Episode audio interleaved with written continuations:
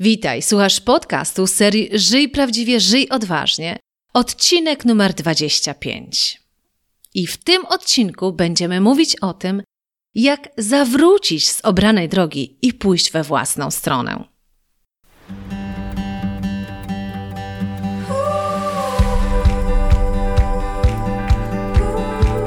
Witaj w serii podcastów Żyj prawdziwie, żyj odważnie.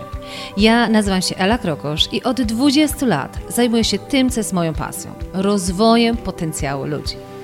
Dzięki pracy z tysiącami osób w wielu krajach wiem, że w nas jest dużo większy potencjał niż nam się wydaje. Moją rolą jest pomóc ludziom dostrzec ich potencjał, a potem zrobić wszystko, aby go wykorzystali. Prowadzę indywidualne coachingi, szkolenia oraz programy online, w których wykorzystujemy strategię skutecznego zarządzania własnym potencjałem. W podcastach Żyj prawdziwie odważnie znajdziesz inspiracje, wywiady i konkretne rady, jak skutecznie zarządzać Twoim potencjałem, który często też nazywam talentem. Mam nadzieję, że słuchając moich podcastów, wiesz, że moją ogromną misją jest to, aby każdy z nas odnajdywał swoje talenty, swoje wartości i w oparciu o to budował swoją własną ścieżkę.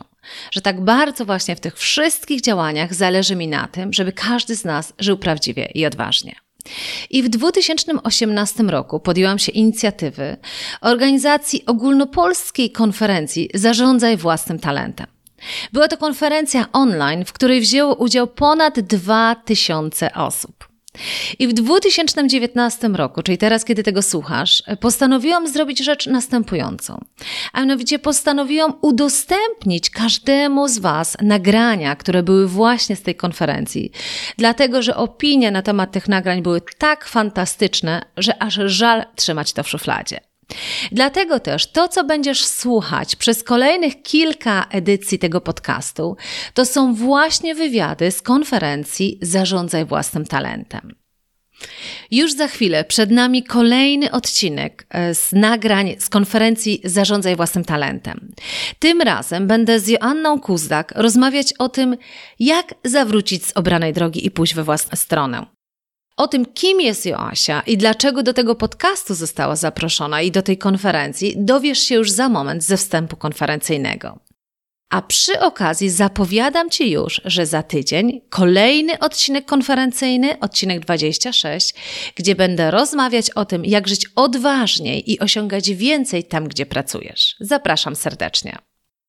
Zaczynamy e, nasz moduł i dzięki ogromne, że się za, zaangażowałaś w tą konferencję. Ja robiłam film o konferencji i to mówiłam, że tak naprawdę każdy z nas w to wchodzi z jakichś powodów. Także może też Ciebie za moment zapytam, z jakich powodów e, wchodzisz w tą konferencję, zarządzanie własnym talentem. I jak pamiętasz, e, gdzieś jak myślałam o Tobie, to sobie wybrałam ten temat, jak zawrócić z obranej drogi i pójść w własną stronę, co też Tobie bardzo przepasowało. To może zacznę od tego, Asia, jakbyś powiedziała właśnie, dlaczego w to weszłaś? Oprócz tego, że mnie bardzo lubisz, nie? Ale A, wyjęłaś mi to z ust. To miała być moja pierwsza odpowiedź.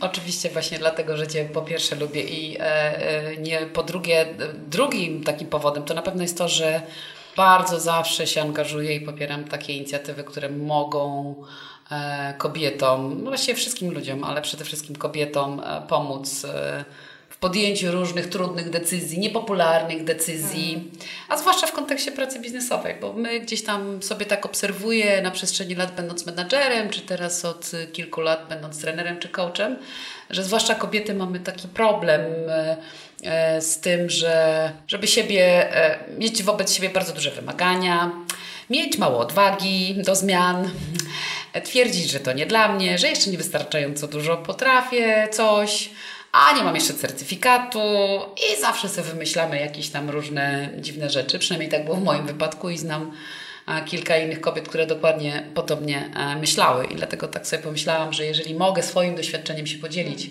i w jakiś sposób przyspieszyć, pomóc, odpowiedzieć sobie na różne pytania, a nie tylko, żeby samym z sobą sobie tam gadać w głowie, bo to nie zawsze przynosi rezultaty dobre, to bardzo chętnie to zrobię. Mhm, super.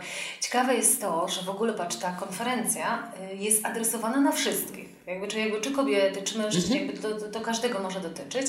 Natomiast patrząc na dzisiejsze zapisy, to 95% to są kobiety. Nie? Czy jakby gdzieś jest ta potrzeba, czyli jakby... Czyli się potwierdza moja obserwacja, cieszę się bardzo. Czyli dzisiaj tak jakby mówimy do wszystkich, czyli czy to jest kobieta, czy to mężczyzna, mówimy do wszystkich, ale pewnie w dużej mierze, jakby, tak jak mówię, adresatem będą kobiety. Zresztą w ramach tej konferencji, jak wiesz, zaprosiłam też Olgę Kozierowską, która będzie mówić typowo z perspektywy kobiety, co nas kobiety właśnie powstrzymują przed, przed sukcesem. Także bardzo ciekawie. No dobra, to jak wiesz, ja przygotowałam szereg pytań. Ja też, wiesz co, zwróciłam się do ludzi na Facebooku, którzy się zapisywali na tę konferencję, żeby też mi podpowiedzieli, y, o co oni by też chcieli, żebym się zapytała. Także jakby część z tych pytań też Już się pochodzi... Już się boisz. część z tych pytań, tak naprawdę to też są ich pytania, nie? Jakby Super. na czym im by Fajnie, zależało. bo to najfajniej odpowiada się na takie pytania, które są tak Z serca, Tak. bez potrzeby. Tak. dokładnie. No dobra, Asia, a popatrz. y, mm, Pierwsze, co, o co chciałabym y, Cię poprosić, to żebyś się tak przedstawiła trochę, trochę szerzej ludziom, nie? bo je- jest informacja na Twój temat na, na stronie konferencji, taka bardziej biznesowa, wiemy kim jesteś, ale gdybyś tak Ty miała opowiedzieć n- nie w wielkim, że tak powiem, opisie, ale taką Twoją historię. Co byś, co byś nam opowiedziała? Nie mamy tyle czasu.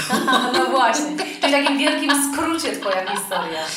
E, W wielkim skrócie moja historia, to ja myślę sobie tak, że moja historia jest taka, że pewnie zaczynałam jak wiele młodych osób e, od bardzo gdzieś tam takich e, e, niskich stanowisk. Zupełnie nie planowałam sobie tego, żeby być menadżerem. Zupełnie nie planowałam tego, żeby być coachem czy trenerem. Ale tak się w życiu moim potoczyły różne wydarzenia. I też myślę, że to jest kwestia mojego charakteru. Jak sobie na mnie popatrzysz, to widzisz, tu jedna ręka niebieska, druga zielona, takie, takie rozdwojenie trochę. Więc ja sobie myślę też, że ja jestem taką osobą, która lubi zmiany. Może to jest niepopularne w dzisiejszych czasach, ale, ale ja bardzo lubię zmiany. E, Trochę mi się pewnie nudzi w jednym miejscu. Jak już osiągam sobie to, co chciałam, to natychmiast szukam nowego wyzwania. E, I jak tak patrzę na siebie z perspektywy czasu, no to chociażby wydarzenia z, ostatnich, z ostatniego półtora roku, gdzie w wieku 46 lat postanowiłam zmienić zawód, właściwie osiągając e, w biznesie, w biznesie dosyć sporo, czyli e, będąc gdzieś tam na tych e, eksponowanych stanowiskach menedżerskich, to, to powiedziałam nie, nie potrzebuję tego, nie chcę tego, chcę spróbować czegoś innego i zaczęłam od zera. I bynajmniej nie było to pierwszy raz, więc zatrzymać się na razie, bo Mhm. dokładnie zaraz wejdziemy głębiej. Ja nie chciałam Cię pytać o wiek, bo w szkole też się nie pytają o wiek. Sama powiedziałaś o, o swoim ja wieku. jestem z niego dumna. I bardzo dobrze. Ja też jestem dumna. Ja mam lat 44, a wszyscy mówią, że wyglądam jak dziewczynka, w związku z tym też jestem bardzo dumna ze swojego wieku. Ale tak zaczynając, gdybyś miała tak streścić tą historię, tak jakby nawet stanowiskowo, od początku, tak żeby wiesz, potem będziemy rozmawiać o tym, jak Dobra. zawracałaś, jak szłaś w którąś stronę. I zależy mi, żeby ludzie, którzy tego słuchają, jakby trochę zobaczyli tą Twoją historię od początku, czy jakby co studiowałaś, gdzie poszłaś, tak w wielkim skrócie nawet, wiesz, tak I prawdę mam mówić, tak? I tylko prawdę. No to ładnie, moja mama się ze mną rozprawi. E, no dobrze, to, ale to robię dla Ciebie tylko. Jeżeli pytasz o studia, to tak naprawdę, ale dobra, zanim studia, to powiem, jeżeli ma być cała historia, to myślę, że to też ma wpływ na to. Ja zaczęłam swoją pracę zawodową w pierwszej klasie szkoły średniej. A mianowicie po szkole, która się kończyła o godzinie 15. e, Biegłam przed 15, od, na 15 biegłam już do sklepu obuwniczego na ulicy Freta w Warszawie i tam na pół etatu pracowałam nielegalnie, uwaga, ale to było dawno temu. E, I na pół etatu, e, na pół etatu dzień w dzień pracowałam w sklepie obuwniczym. Robiłam to pewnie z tego powodu wtedy, bo chciałam pomóc mojej mamie, która wychowywała mnie samotnie i odciążyć ją trochę finansowo, a z drugiej strony gdzieś ta niezależność we mnie chyba była w genach, nie wiem, e, bo chciałam też e, no, mieć swoje pieniądze i zobaczyć, co potrafię, co lubię, spotykać ludzi i miałam wielką frajdę z tego. Także pracowałam przez cały czas od pierwszej klasy szkoły średniej liceum ekonomicznego. A ja też chodziłam do liceum ekonomicznego. Tada! Kolejna rzecz, No, która nas łączy. no. Super. No i e, potem jak skończyłam liceum ekonomiczne, oczywiście moja mama bardzo chciała, żebym poszła na studia. Ale ja bardzo nie chciałam. no ale czego się nie robi dla mamy? Już nie pamiętam nawet gdzie złożyłam dokumenty, chyba na dwie uczelnie, na pewno na Uniwerek Warszawski, na zarządzanie i coś tam, nie pamiętam, to było dawno temu. No i postanowiłam, że pójdę na te studia i powiem mamie, że się nie dostałam. No, ciekawe. Przepraszam, mamo. No i rzeczywiście złożyłam dokumenty, poszłam na egzaminy, w ogóle się do nich nie przykładałam, e, no ale pech chciał, zdałam. Ale wróciłam do domu i powiedziałam, że nie zdałam. Tylko po to, żeby móc pracować. Bardzo chciałam zacząć pracować. Trochę pewnie ludzie mnie naokoło, których spotykałam, starsi, mądrzejsi ode mnie, mówili, co ty robisz, bez studiów to nic jak gdyby nie osiągniesz, idź na studia, jak masz taką możliwość. Natomiast ja wtedy zupełnie byłam niegotowa. Ja tak bardzo chciałam jak gdyby pracować, mieć swoje pieniądze, być niezależna, e, udowodnić sama sobie, że jak gdyby potrafię, że na studia mam jeszcze czas. I rzeczywiście jak gdyby z perspektywy czasu na te studia poszłam, na studia zaoczne, ale minęło dwa lata e, zanim podjęłam taką decyzję, że, że, że doszłam do takiego wniosku, bo też wydaje mi się, że przyczyną tego było to, że ja szukałam sobie właściwego kierunku studiów. Nie chciałam po prostu studiować, żeby mieć papierek, tylko chciałam się rzeczywiście czegoś nauczyć, czegoś, co by mnie kręciło. A w tamtych czasach chciałam być policjantką. A, no. Ale na co w końcu poszłaś faktycznie na Wiesz co, poszłam, e, byłam w Wyższej Szkole Ubezpieczeń i Bankowości i tam był taki wydział, taka specjalizacja nazywa się przestępczość ubezpieczeniowa. Więc było, Naprawdę? tak, było bardzo blisko do policji. Więc miałam fantastyczne, fantastyczne wspomnienia stamtąd. Było to studiowanie zaoczne i najfajniej wspominam chyba przygotowywanie się do, do pracy e, inżynierskiej, a mianowicie spędziłam miesiąc czasu w Centralnym Krymina e, Laboratorium Kryminalistyki. Poddawałam się badaniu poligrafu, odsłuchiwałam czarne skrzynki, E, wszystkie te badania daktyloskopijne, więc po prostu jak byłam ze swoim promotorem, który mi umożliwił przebywanie w tym laboratorium, to w ogóle chciałam tam pracować, tak. No Tylko, że już prawie byłam gotowa pracować w tej policji, bo zaproponowano mi tam pracę. No ale niestety ja już dwa lata pracowałam, byłam na rynku i no zarabiałam takie pieniądze, że że policja nie mogła z tym konkurować. Niestety, ja się przyzwyczaiłam do tych pieniążków i pewnie ciężko było, ale dzisiaj z perspektywy czasu tego nie żałuję, absolutnie. Ale czyli gdzie pracowałaś na początku? Gdzie poszłaś? Bo Pierwsza moja, wiesz co, znaczy nie, no po liceum ekonomicznym no to niestety jest tak, e, niestety albo istety, bo znowu ja z perspektywy czasu nigdy niczego nie żałuję. Po liceum ekonomicznych większość dziewczyn czy też chłopców, których tam było mało, bo mało, ale byli, e, no to była rola asystentki oczywiście, sekretarki, mhm. asystentki, więc ja byłam asystentką, sekretarką w różnych firmach i w mniejszych, i w prywatnych, i, i w korporacjach. Mogę teraz to powiedzieć? Nie wiem, czy teraz mogę to powiedzieć. Może, nie wiem, co chcesz powiedzieć, ale mówię, możesz. Bo ja bardzo często zmieniałam pracę. E, I będąc asystentką też zmieniałam bardzo często pracę. Czasami zdarzało się, że po dwóch miesiącach rezygnowałam. A, nie wiem, cały czas chyba poszukiwałam. Jak dzisiaj na to patrzę sobie z perspektywy czasu, to chyba to było to poszukiwanie czegoś, nie wiem czego, autorytetu. E, bo to nie chodziło o branżę, to nie chodziło o specyfikę, no bo sekretarką się jest oczywiście i, e, i ja tą pracę lubiłam bardzo, natomiast myślę, że to chodziło o poszukiwanie autorytetu. I znalazłam ten autorytet w firmie McDonald's gdzie to była pierwsza firma, w której zagrzałam na dłużej miejsca. Zakochałam się w stylu zarządzania i w stylach przywódczych osób, które wtedy, w ówczesnych, w ówczesnych czasach były moimi szefami. I myślę sobie, że wszystko to, co dzisiaj potrafię, kim jestem, jakim jestem menadżerem, jakim jestem człowiekiem, e, zawdzięczam tym panom z firmy McDonald's. Popatrz, to jest bardzo ciekawe, bo tak Pierwsze co, jeśli pozwolisz, że Ci przerwę, to dwie rzeczy mnie zaciekawiły. Pierwsza rzecz to e, nawet sama się zapytać, czy możesz powiedzieć o tym, że często zmieniałaś pracę.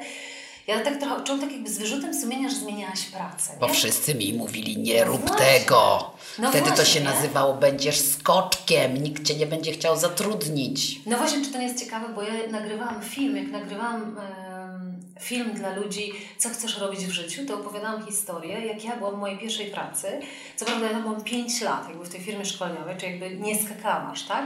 Ale ja co roku, no nie co dwa miesiące, ale co roku mówiłam, dzisiaj chcę być trenerem. Za rok mówię, ja już bym chciała sprzedawać. Za rok chciałabym jednak zajmować się marketingiem. I moja szefowa miała na mnie takie określenie, że jestem taka Ela Karuzela. Mhm. Tak? I ja czułam takie wyrzuty sumienia. Ja się powinnam określić, ja powinnam iść w jednym kierunku, nie? I zobacz, że to tak samo, nie? Że jakby jest ta presja, która mówi trzymaj się jednego miejsca, tak. nie? Jest ta presja, która przez. y, Znaczy, ja jestem sobie bardzo wdzięczna, że ja wtedy posłuchałam, nie wiem, intuicji, nie wiem, ktokolwiek mi to podpowiadał, bo wszyscy naokoło rzeczywiście tak werbalnie wyrażali, nie rób tego, bo to ci się na nic nie przyda. Musisz pokazać, że tak to jesteś niekonsekwentna, po co ci to nauczy jednego zawodu i tak dalej. Ja tego nie słuchałam.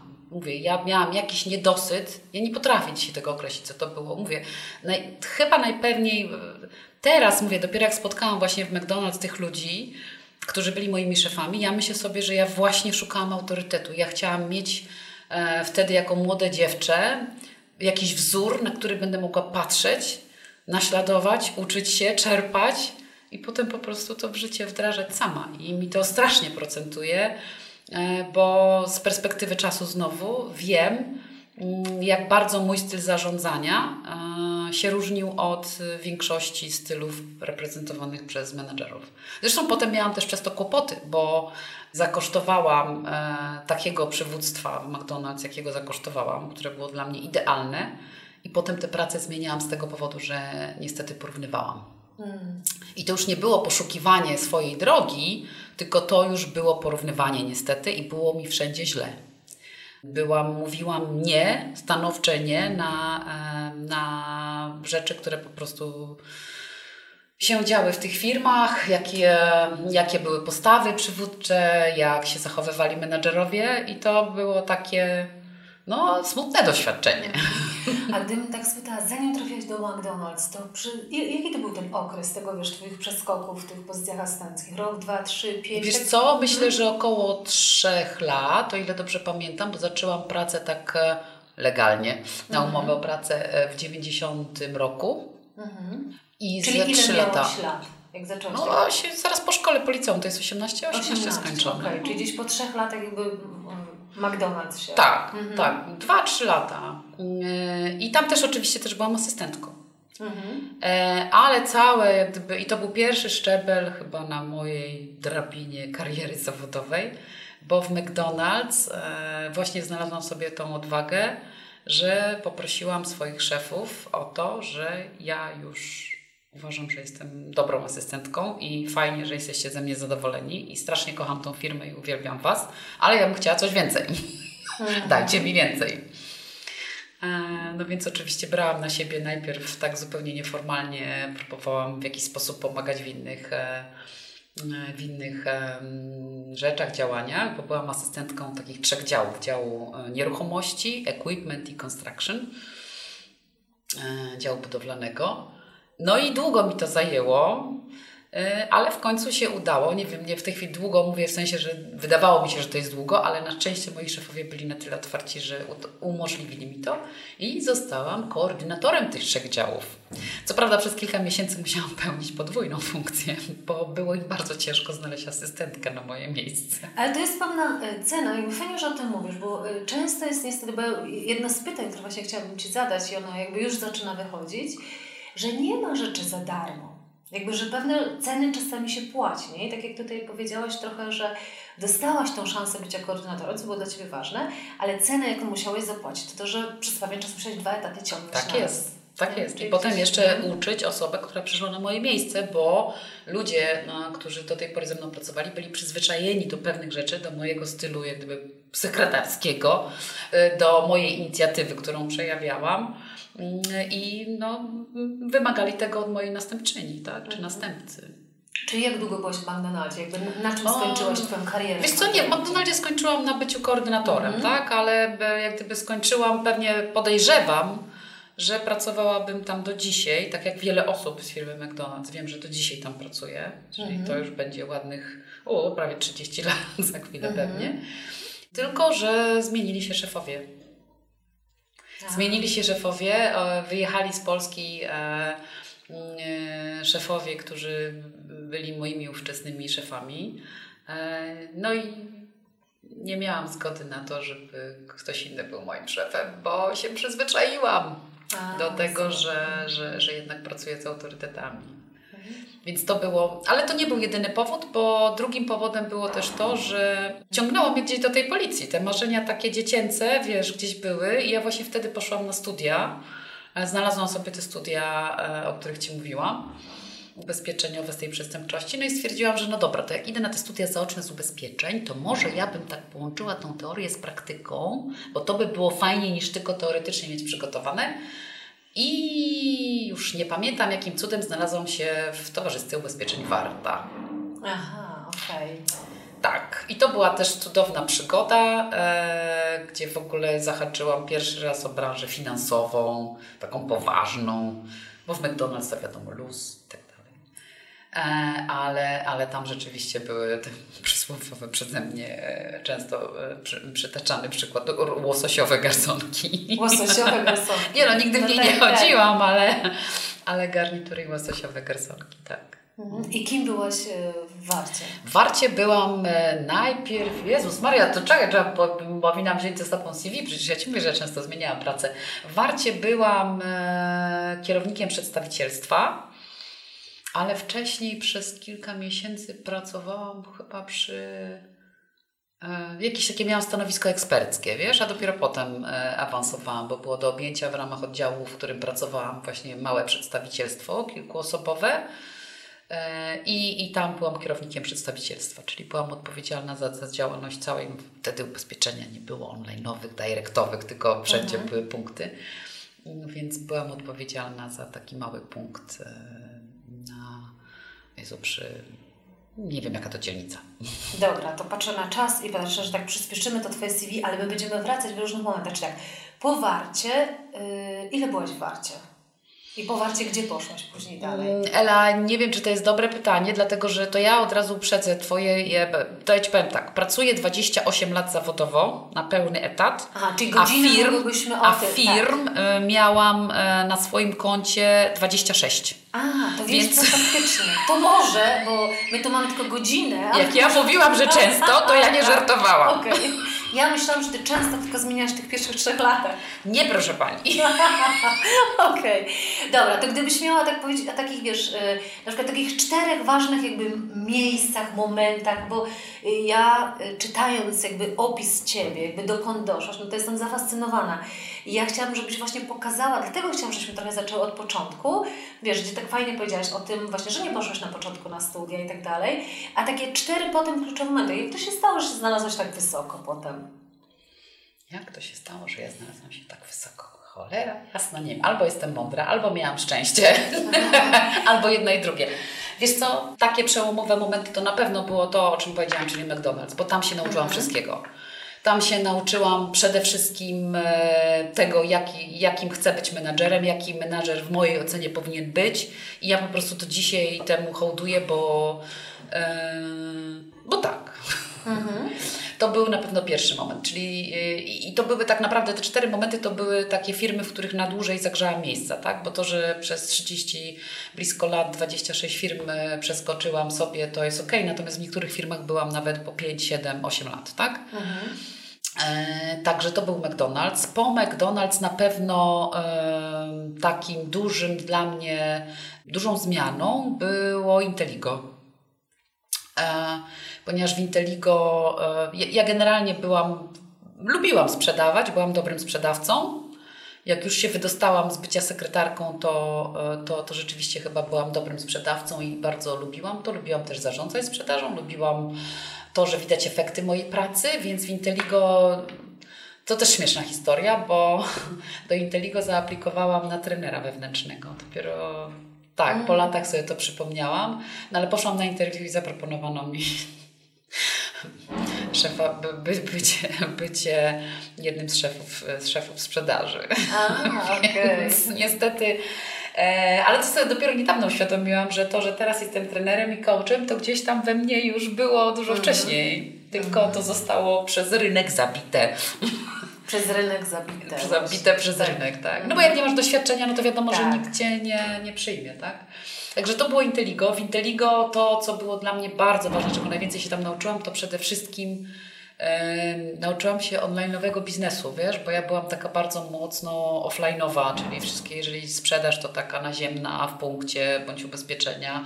Jeżeli no, te wszystkie inne prace, to też takie przedstawicielstwo, no, no, jak gdyby mocno naziemne, natomiast Inteligo było jednym z pierwszych wirtualnych banków mobilnych, więc po prostu tam się nauczyłam rzeczywiście, co to oznaczają te wszystkie skróty używane w internecie, mm. które dzisiaj zna każde dziecko. Ale wtedy to rzeczywiście było duże wyzwanie, tak? Czyli oprócz tego, że, e, że jak gdyby rozwijałam swoje umiejętności sprzedażowe, to się uczyłam też internetu w ogóle, tak? Mm. To było drugie miejsce. Trzecie miejsce mm, to był na pewno bankier. W bankierze no to przeszłam taką no, szkołę życia i w ogóle chyba przyspieszony kurs bycia menadżerem. Bo ty kim byłeś w bankierze? W bankierze, bankierze zaczynałam jako członek zarządu, odpowiedzialny mhm. za sprzedaż i marketing. E, ale potem tak się potoczyły losy moje, że urodziłam syna w bankierze i dwa tygodnie albo trzy tygodnie po urodzeniu syna została mi zaproponowana funkcja prezesa zarządu. Naprawdę? Naprawdę. To trochę jak ta kariera, już nie pamiętam jak się nazywa ta kobieta z Yahoo. Ona też, ona jak była w siódmym miesiącu ciąży, to jej zaproponowano mm. właśnie bardzo mocny awans, a ona dwa tygodnie po urodzeniu wróciła. Ty? No to tak jak ja. Tak jak ty. Tak jak ja. Dobrze. No, trzy tygodnie. To się wytnie. Żartuję. no.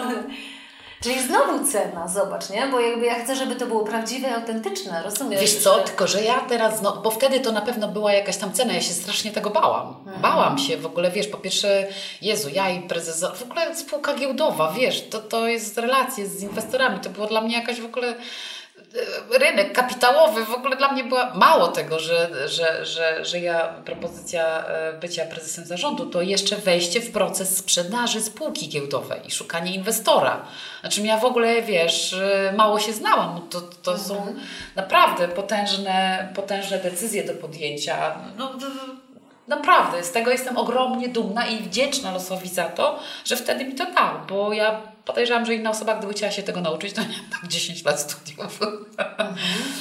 e, a mi to się przydarzyło po prostu tak za darmo, więc ja e, nie wiem, czy to jest cena, wiesz. Ja myślę sobie, że w ogóle to, że e, miałam Tomka, czyli mojego syna w tym czasie, takiego malutkiego, to to w ogóle mi pomogło w tym, że ja dobrze się wywiązywałam z tego zadania. Dlatego, że stres był tak potężnie duży i tyle, taka była ogromna ilość pracy i, i rzeczy nowych do nauczenia i przyswojenia dla mnie, i występy publiczne, i występy w telewizji, i rozmowy z inwestorami poważnymi, E, i e, robienie procesów due diligence, o których nie miałam zielonego pojęcia, więc to jak gdyby jeszcze do tego doszedł, bo spółka była sprzedawana w momencie, kiedy był kryzys finansowy się rozpoczął, mm. więc to była zmiana struktury przychodów. No tam się wydarzyło pierdyliard rzeczy w bardzo krótkim czasie i dzięki temu, że ja miałam w domu takiego małego po prostu berbecia, to ja mogłam przyjść i po prostu zapomnieć o tych wszystkich wielkich słowach, angielskich sformułowaniach, wielkich inwestorach, i po prostu gu, gu, gu, a, g, g, I to, hmm. to mi y, dało chyba siłę, że ja po prostu mogłam się odciąć, bo inaczej, gdyby nie, nie takie maleństwo w domu, to po prostu pewnie bym tak. nie była tu, gdzie no, dzisiaj jestem. No Albo w innym stanie psychicznym, nie taka szczęśliwa. Dobra, czyli to jest ten trzeci moment. Na czwarty moment, no to oczywiście absolutnie półtora roku temu, a właściwie dwa lata temu podjęcie decyzji i znalezienie w sobie siły i odwagi na to, że zmieniamy zawód. Czyli z bycia menadżerem, który osiągnął dosyć dużo, o, i to, to mówi kobieta. Dosyć dużo. Była prezesem, na samym szczycie dużo No ale osiągnął. zawsze są lepsi. To jest kwestia, z kim się porównujemy. Okay. z samym sobą.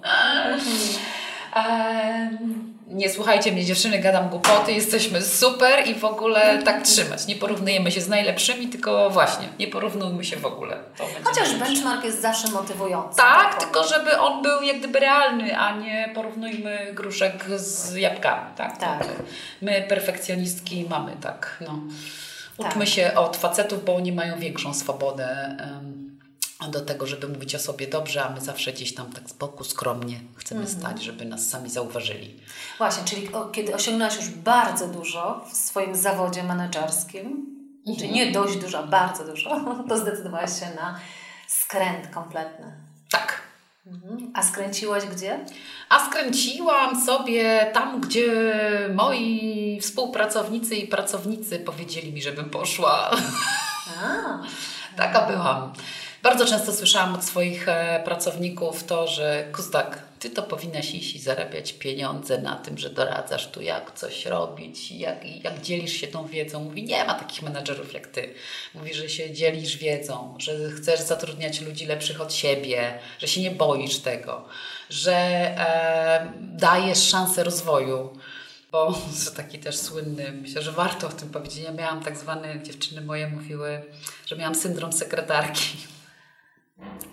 Syndrom sekretarki polegał na tym, że z uwagi na to, że sama byłam przez wiele lat sekretarką i trudno mi było się z tego stanowiska, jak jest się dobrą sekretarką, wybić mhm. i dostać szansę na to, żeby robić coś więcej, to wszystkie sekretarki i asystentki, które przychodziły do mnie do pracy i jak miały jakieś talenty, a właściwie wszystkie miały, bo takie też sama rekrutowałam, po 3-4 miesiącach natychmiast awansowały. Ja ciągle byłam bez sekretarki.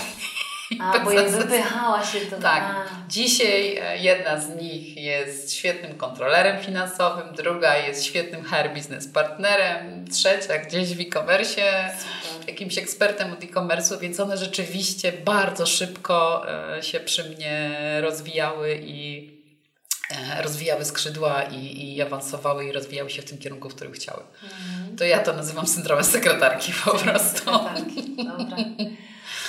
No, czyli jakbyś miała powiedzieć dzisiaj ludziom, czyli czy, czym się dzisiaj zajmujesz od półtora roku właśnie? Bo od półtora że kompletnie nowy zawód, nie? Dla tak, ciebie. znaczy wiesz co, ja miałam dwa podejścia do, do zmiany zawodu. Pierwszy raz mi nie wyszło.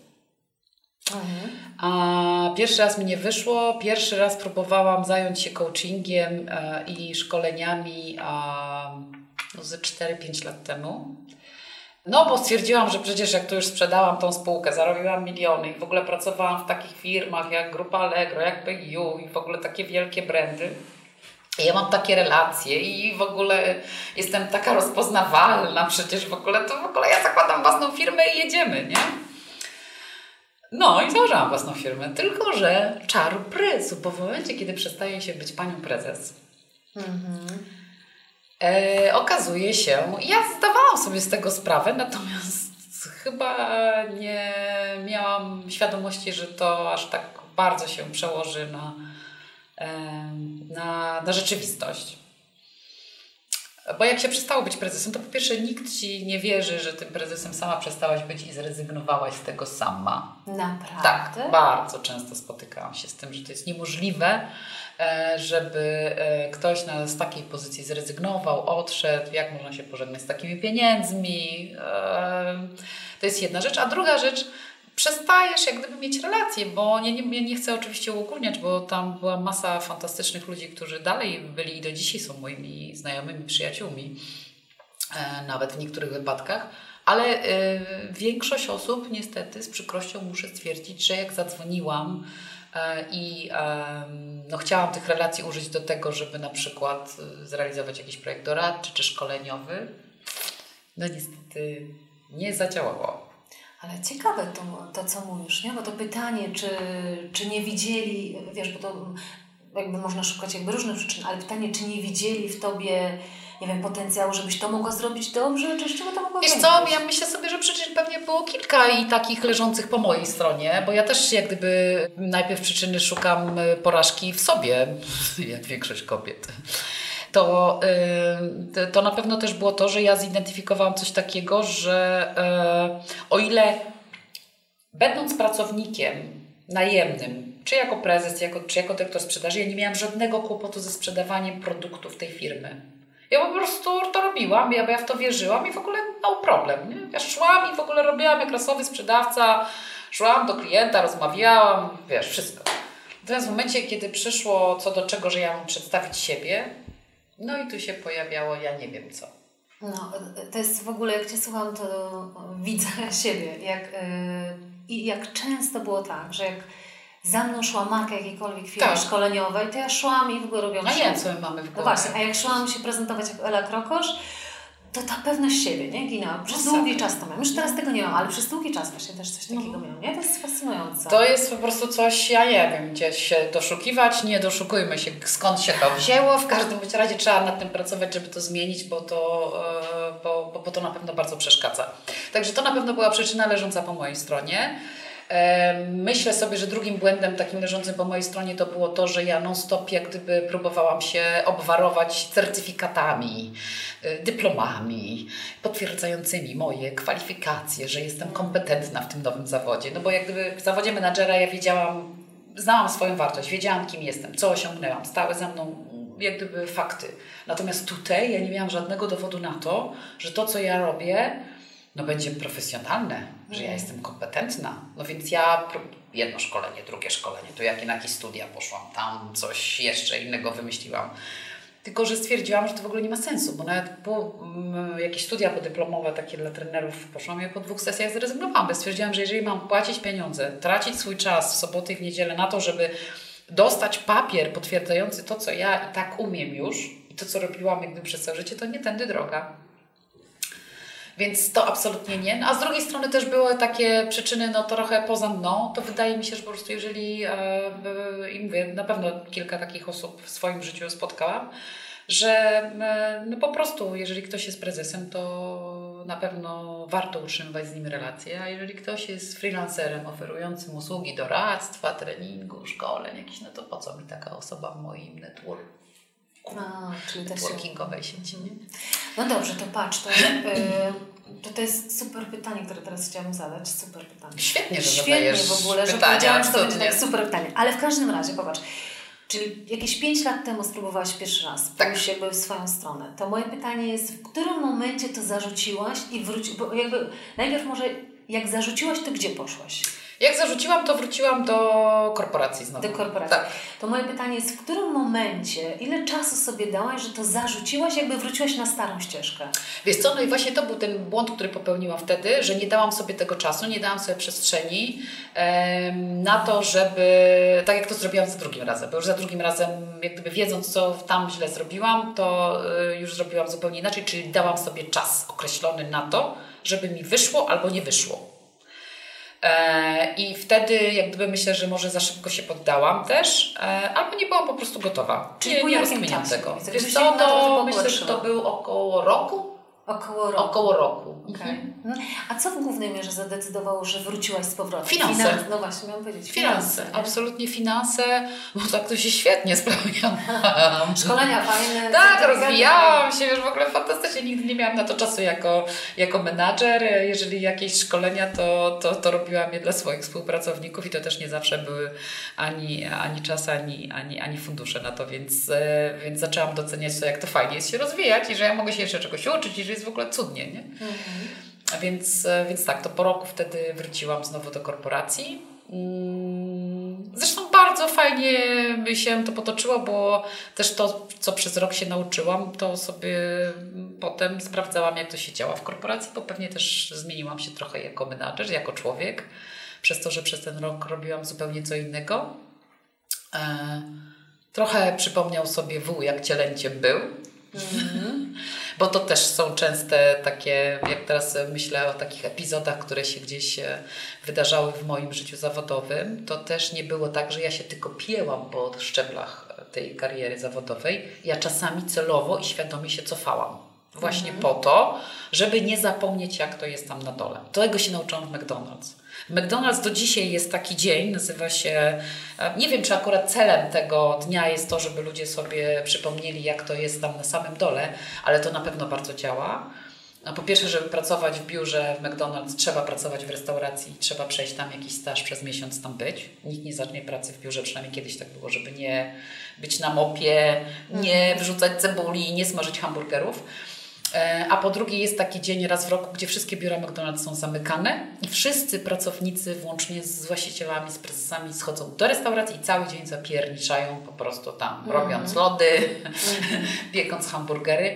E, I też ja e, myślę sobie, że obserwując to i widząc jak to działa, też sobie zafundowałam parę takich epizodów w swoim życiu, że będąc dyrektorem sprzedaży, nagle stałam się key account managerem. I to naprawdę jestem z tego dumna. Jestem z tego dumna, że po pierwsze miałam taką odwagę, e, żeby się cofnąć. Po drugie, e, myślę, że właśnie dlatego byłam takim dobrym e, szefem sprzedaży, bo cały czas miałam rozumienie tych ludzi na dole. Mhm. I ile byłaś później w korporacji, zanim podjęłaś drugą? Dwa i pół roku. Dwa i pół roku. I co Cię skłoniło, żeby, wiesz, jeszcze raz spróbować? Skłoniło mnie to... Co mnie skłoniło? Dobre pytanie. Bardzo dobre pytanie. Teraz miałaś super pytanie. I teraz rosnę. E, Wiesz co, e, myślę sobie, że po pierwsze skłoniło mnie to, że ja gdzieś tam miałam tą taką cały czas ciągotkę do tego, żeby żeby spróbować nowego zawodu, że mi fajnie było, jak zahaczałam, jak zaczynałam się uczyć tej pracy trenerskiej, facylitacyjnej czy, czy, czy pracy coacha. Ale też, e, ale też jak gdyby jednym z elementów było to, że na pewnych poziomach organizacji jest więcej polityki. Ja jestem zwierzę takie, co to na wysokości wamperii operacyjnie by chciało zapierniczać, widać efekty, widzieć mm. efekty swojej pracy, a nie odpowiadać na seryjne maile, pierdyliard dziennie, e, które nic jak gdyby nie wnoszą. I na pewnym poziomie po prostu w dużych firmach jest tak, że żebyś nie wiem, co robiła, to po prostu ta Twoja praca, ona gdzieś jest e, no, no, niewidoczna albo mocno oddalona w czasie. Nie? Ja jestem niecierpliwa, więc po prostu chciałam widzieć te efekty i tej polityki tam za dużo się pewnie wkradało i to też mi bardzo przeszkadzało. Hmm. Ale zobacz, jakby weszłaś drugi raz do tej samej wody, nie? Tak bym to nazwała, jakby w tym dobrym tego słowa mhm. znaczeniu, że i nie jest powiedziane, że ostatni. No właśnie, a nie, nie, że 5 lat temu chciałeś zostać trenerem tak. coachem, nie wyszło. Przez 2,5 roku byłeś znowu w korporacji i znowu mówisz, nie, znowu odchodzę i znowu na trenera i coacha. Tak, tylko że teraz to już miałam plan. Właśnie, no właśnie to, czego nie to miałam. Właśnie. E, wtedy nie miałam tego planu i teraz już wiedziałam, że potrzebuję mieć ten plan, więc po pierwsze dałam sobie czas, dałam sobie półtora roku na to, żeby zobaczyć, czy ja rzeczywiście jestem w stanie finansowo z nowego zawodu jakby wyżyć. Po drugie, dałam sobie przestrzeń na to, żeby nie chodzić na kursy, nie uczyć się i tak dalej, tylko zrobiłam to w zupełnie inny sposób, czyli wykonałam po prostu telefony do różnych firm szkoleniowych i powiedziałam, słuchajcie, jestem menedżerem z dużym doświadczeniem, chcę zostać trenerem, chcę u Was praktykować albo odbyć staż. Nie chcę chodzić do szkoły, chcę się nauczyć tego od praktyków, chcę zobaczyć, jak to, chcę to dotknąć, chcę to w ogóle poczuć i miałam to wielkie szczęście, że, że e, spotkałam, a właściwie wykorzystałam trochę firmę, która szkoliła mnie w korporacji, czyli firmę Impact Polska i, i właśnie do nich się między innymi odezwałam, bo było też wiele innych firm, ale to właśnie firma Impact Polska dała mi taką możliwość, żebym rzeczywiście popraktykowała. Ja mam ogromny stres, bo oczywiście tam się pojawiły jakieś takie rzeczy typu samplingi, o których ja w ogóle nie miałam zielonego pojęcia, co to jest, czyli takie krótkie próby e, pokazania tego, jakim się jest trenerem, facylitatorem. Ja to zupełnie nie, maj, nie mając tej wiedzy merytorycznej, tego przygotowania trenerskiego, no to miałam ogromny stres, no bo robiłam to zupełnie na wyczucie. No ale wtedy się okazało na jednym i na drugim, i na trzecim takim samplingu, że nawet jak nie mam tej wiedzy merytorycznej, to mam to coś, czego nie można się nauczyć. Co wszyscy nazywają energią. No to oczywiście, jak sobie to usłyszałam, no to oczywiście w swojej głowie sobie powiedziałam, no tak, nie mają mi co powiedzieć, co mam fajnego, to mówią, że mam energię. Wielkie mimycy, no to mi powiedzieli komplement. No dobra, czyli się nie nadaje. Naprawdę tak sobie tak, tak, tak, tak, tak. Absolutnie umniejszałam wartość tego feedbacku, który e, dostawałam na swój temat. E, było to przez pierwsze miesiące. Na szczęście potem Stało się tak, że e, rzeczywiście dano mi kilka możliwości poprowadzenia szkoleń. Jak już dostałam ten feedback od uczestników, A, to już im uwierzyłam. Uwierzyłaś, tak, tak. I zobaczyłam tak. też, zobaczyłam też różnicę, ponieważ byłam na szkoleniach prowadzonych przez innych trenerów z tej samej tematyki. E, I widziałam, jak pracują uczestnicy z innym trenerem, a potem jak pracują ze mną. Mhm. I wtedy uwierzyłam. Wtedy uwierzyłam, e, że, że okej, okay, to, to coś, co mam, co inni nazywają energią, to jest potrzebne do tego, żeby być dobrym trenerem, facylitatorem, coachem. Super.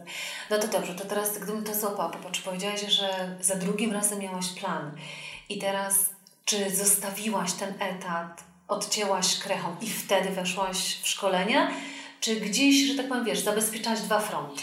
Bo to wiesz, jest takie pytanie Nie, też to jest- z perspektywy rady dla innych, wiesz, czy rzucać od razu, czy zabezpieczać fronty? No więc e, pewnie zabezpieczać fronty, natomiast no ja nie jestem taką osobą, która, ja wiem o tym, że masa ludzi w korporacjach właśnie w ten sposób robi. Mas, I to jest bardzo dobry pomysł. Gdybym ja miała taką możliwość, to pewnie bym tak zrobiła, tylko e, no wydaje mi się, że chyba wtedy albo o tym nie pomyślałam, albo, albo też e, nie było na to przestrzeni. Em, Ale to jest bardzo dobre rozwiązanie i bardzo dużo ludzi, tak jak mówiłam, to robi, że ma sobie swoją jakąś tam firmkę, coś tam robi po godzinach, w weekendy, powolutku rozkręca biznes, a tutaj ma mm, zabezpieczenie, zabezpieczone zaplecze finansowe. I to jest super rozwiązanie.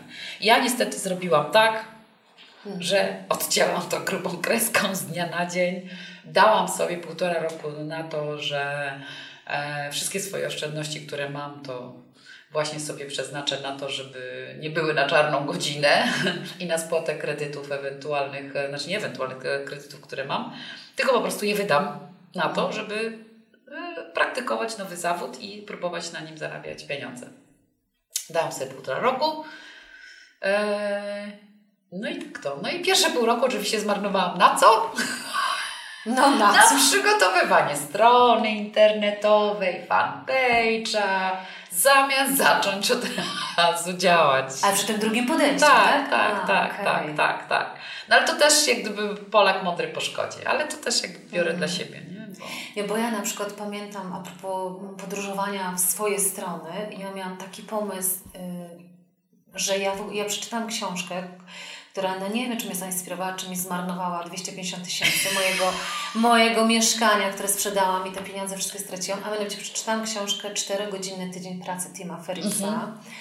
I uwierzyłaś. I, I uwierzyłam, tak, i uwierzyłam. Brawo ty. Tak, brawo ja. I uwierzyłam. Co więcej, jeszcze wkręciłam w to mojego męża i naprawdę założyliśmy e, firmę e, i mieliśmy sprzedawać takie planery dla motorów. Mhm. A wtedy cały czas pracowałam generalnie w banku, zajmowałam się też rozwojem, tym, rozwojem ludzi. I weszliśmy w ten produkt, słuchaj, produkowaliśmy go w Chinach, on był projektowany w Brazylii, no generalnie super pomysł, e, tylko że on się nie sprzedawał kompletnie. Kompletnie nikt nie chciał tego produktu, bo już były inne czasy, trochę ludzie czegoś innego potrzebowali. I powiem Ci, że po tej porażce biznesowej, no mówię, to 250 tysięcy mnie kosztowało, całe oszczędności z mojego mieszkania, pamiętam wtedy z Polski, prawie rozbiciem tak naprawdę związku, nie oszukujmy się, bo to są No. straszne trudności, przez które przechodzisz. Jeszcze w tym czasie urodziłam moją pierwszą córkę. Także jedyna rzecz, którą jeszcze miałam na plus, znaczy nie, że jedna rzecz na plus, że moja córka, że miałam pieniądze z macierzyńskiego wtedy. Czyli jakby teoretycznie mogłam, miałam za co żyć, tak. tak. ale to spowodowało taki upadek mojej wiary w siebie, jeśli chodzi o przedsiębiorczość, że co wróciłam, wróciłam na etat. Właśnie wtedy wjechałam do Austrii, no ale po y, trzech latach znowu wróciłam na swoje, to już, tylko już dużo mądrzej. No, no to Dokładnie. więc, czyli znowu Dużo podobno, mądrzej, tak, tak, no, tak. Też z planem, tak jak mówisz i mi się wydaje, że dlatego fajnie, żebyśmy właśnie o tym powiedziały, że że czasami, a to, że nieraz popełnisz błąd i za niego zapłacisz, nie? Tylko, że No i chwała Bogu, dzięki Bogu, że popełniamy te błędy, bo właśnie ten drugi raz, wiesz, e, jesteśmy po pierwsze na to przygotowane, bo ja jak gdyby, ja, ja, ja odchodząc, wiesz, półtora roku temu, że dwa lata temu, ja jak gdyby nie szłam z założeniem, że no dobra, to teraz mi się uda, tak? Tylko ja wiedziałam, że też napotkam różne nieprzewidziane jak gdyby historie. Mało tego, ja zaczęłam być jak gdyby, wiesz, mentorem, też masy się nauczyłam z takich projektów, które zaczęłam robić dla młodych ludzi i na przykład współpracując jako mentor przy projektach na, e, w Szkole Głównej Handlowej tu w Warszawie. E, Jak zaczęłam poznawać wszystkie te metodologie takie startupowe, lean startup, design thinking i tak dalej, no to tam jest cały czas, tam nie ma jak gdyby, że jest proces, nie wiem, projektujesz jakiś produkt, zaczynasz go sprzedawać i tak dalej. Nie, tylko robisz, robisz prototyp, sprawdzasz jak działa, zbierasz feedback, obrabiasz dane i jeszcze go ulepszasz. I cały czas ulepszasz. To jest koło, to nie jest jak gdyby linia, odcinek od do, tylko to jest koło, które cały czas jak gdyby, wiesz, e, się kręci. Natomiast fajnie, no, no, mów, mów. E, Fajna rzecz, co powiedziałaś, co bym złapała, bo ja bym chciała, wiesz, że- żeby dzięki temu nagraniu też osoby, które są w jakimś miejscu, tak? Mówią, kurczę, to nie jest to miejsce, w którym chcę być. Mają jakiś tam pomysł na siebie, na tą inną drogę, żeby też e, nie musiały popełniać aż takich dużych błędów, bo ja uważam, że jakby mój błąd był za drogi, nie? Jakby No. powinien jakby być trochę tańszy. I dlatego sobie myślę, że właśnie dlatego chciałam, żeby inni trochę mniej tych błędów popełniali. I po, użyłaś fajnego słowa y, pod tytułem prototyp. Mhm. Bo to chodzi o to, że jak ja na przykład na dzień dzisiejszy patrzę na ten swój błąd, to sobie myślę, zamiast wywalać tyle pieniędzy, budowanie wielkiego produktu, tak. strony, tak jak trzeba było wyprodukować, nie wiem, 50 tego produktu. I zobaczyć, czy Zobaczyć, sprawdzić, czy to się sprawdza i tak dalej. Nie? A, a nie czekać, tak jak tak samo mówisz, nie? budować stronę, wszystko. Mhm. Nie, no to, to, jest, to jest absolutnie tego się, to, to odradzamy. Myślę, że wszyscy ci, co już przeszli przez to, to, to wiedzą. Natomiast ja rzeczywiście o tym się dowiedziałam dzięki tym młodym ludziom, y, którzy jak gdyby, y, dla których byłam mentorem takim biznesowym, jak gdyby merytorycznym, natomiast od nich bardzo wiele się nauczyłam a propos właśnie tego, jak y, przy tych startupach, nie, no bo oczywiście każdy pomysłów jest pierdyliard, tylko kłopotem jest znalezienie klientów na dany produkt. Tak? To, jest, to jest główne wyzwanie, bo możesz mieć pomysł cudny, mm. fantastyczną niszę, cudną stronę, ale jak nikt Ci tego nie kupi, no to tak. thank you very much, pozamiatane. No. Y, ja się nauczyłam, jakby to jest też tak jakby moja rada zawsze jak z ludźmi pracuję, że y, jak idziesz na swoje szczególnie, nie? też jakby na, na swój biznes, to na moim doświadczeniu ja zobaczyłam, że jeżeli, może to też nie wiem, czy to w ogóle dla mnie, tylko ważne, tylko w ogóle, czy to jest typowe dla kobiet, że jeżeli nie wchodzę w coś sercem, to nie mam później wytrwałości, żeby radzić sobie z trudnościami. Teraz jak sobie myślę o tym produkcie, który wtedy e, stworzyliśmy, który dotyczył podróży motocyklowych, gdzie to nie jest w ogóle moja pasja, to jest pasja mojego męża. Ja to szukałam bardziej produktu, który można opakować, zacząć go sprzedawać, robić biznes. Mm -hmm. I w momencie, kiedy jakby pojawiły się pierwsze trudności ze sprzedażą, z marketingiem, to ja bardzo szybko to zarzuciłam, bo jakby to nie była rzecz, którą ja się chciałam zajmować. Na dzień dzisiejszy patrzę, jak się zajmuję wiesz, szkoleniami, coachingiem i tak dalej, to tam też są te trudności, tylko ja już mam sobie tyle, że tak powiem, wytrwałości, żeby w to walczyć, Dlatego właśnie, że jakby to jest coś, co jest moją pasją, mhm. nie? Czy jakby nie sam produkt i po prostu rozpędzenie biznesu, nie? No to na 100%. To trzeba, to trzeba, ja też sobie nie wyobrażam, żebym, wiesz, mhm. nie wiem, nagle, nie mam zielonego pojęcia, na jakieś na przykład części do jakiejś śrubki sprzedawała, tak? No ale powiem Ci na przykład, że to, y, y, nie chcę mówić, że to jest męskie, to jest damskie, ale na przykład często jest tak na przykład, że mężczyźni nie muszą odnajdować pasji wokół tego budować biznes. Oni budują biznes wokół biznesu, czyli mogą równie dobrze, tak tam, wiesz, paczki gwoździ sprzedawać i też... No może. Wiesz, to super, super rozwijać. Mm. Dobrze, słuchaj, mam takie pytanie właśnie, które może powinnam jakby dużo wcześniej zadać, y, ale ono dobrze się teraz wpasuje. Ale ja za dużo gadam, to mi jest trudno nie, zadać nie. pytanie. Słuchaj, chciałam Ciebie właśnie zapytać, bo jakby zobaczyliśmy właśnie tą Twoją ścieżkę, o tym rozmawiamy, ale co to tak naprawdę znaczy dla Ciebie iść swoją drogą? Bo ten tytuł tego modułu jest jak zawrócić i pójść we własną stronę. To moje pytanie jest, jak byś zdefiniowała pójść we własną stronę? Co to znaczy własna strona w ogóle dla Ciebie? Wiesz co, własna strona to jest taka strona, która... Yy, to jest to, że ja robię to, co rzeczywiście yy, lubię, to, co, z czym się zgadzam. Ja teraz będąc coachem dla wielu kobiet w korporacjach, mogę na nie spojrzeć z perspektywy, tak patrzę trochę na siebie, bo miałam dokładnie pewnie te same rozterki co one.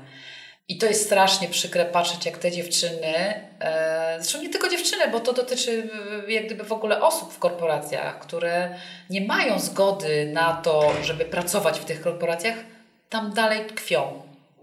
Bo albo tak jak mi brakuje im odwagi, albo tak jak mi, e, e, no ja myślę, że mogę z premedytacją użyć tego słowa, stajemy się niewolnikami pieniądza, bo ja się nazywam niewolnikiem pieniądza w korporacji.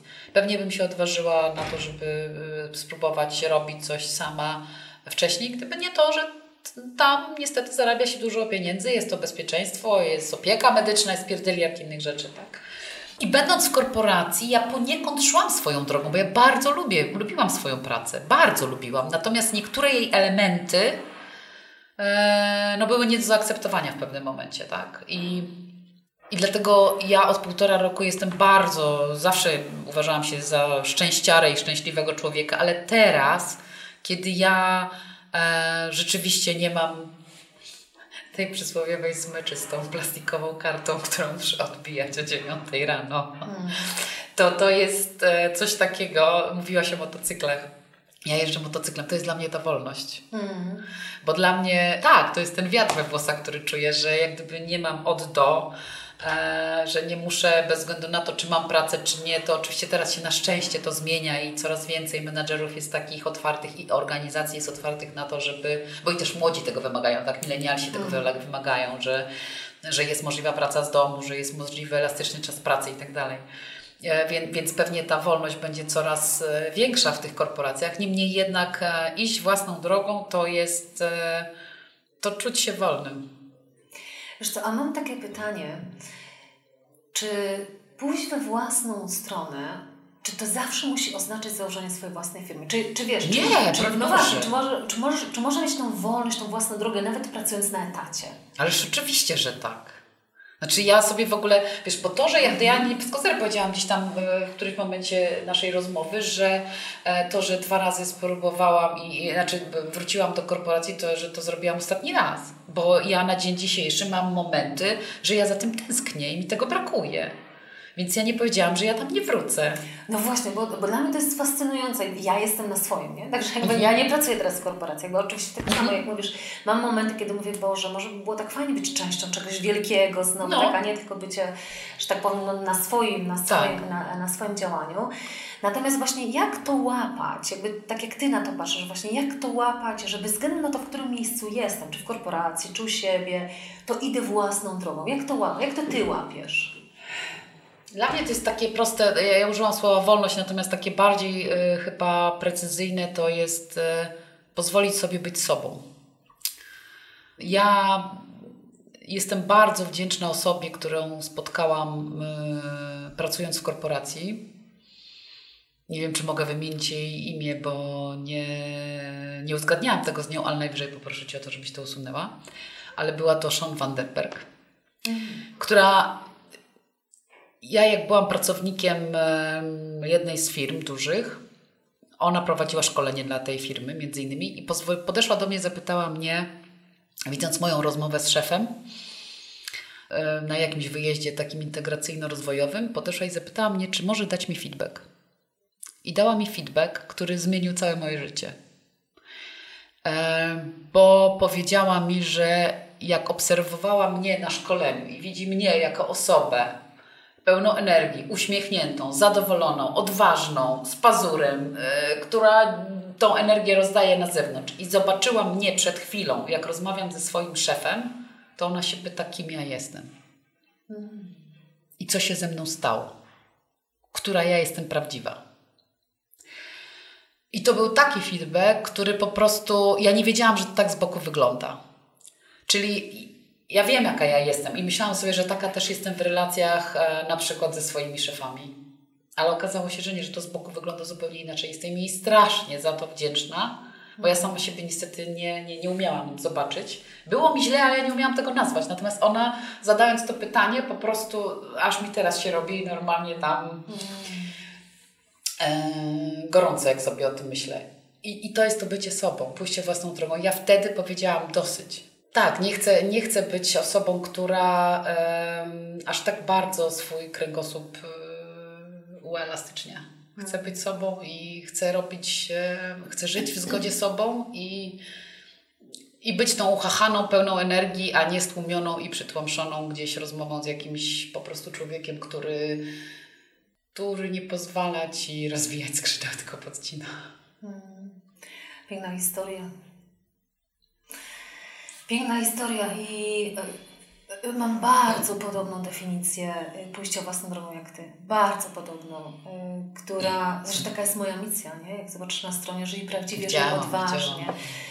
Bo wiesz, też mam takie poczucie, że w tym dzisiejszym świecie ludzi sukcesu, budujących, może naprawdę się zgubić. Rozumiesz?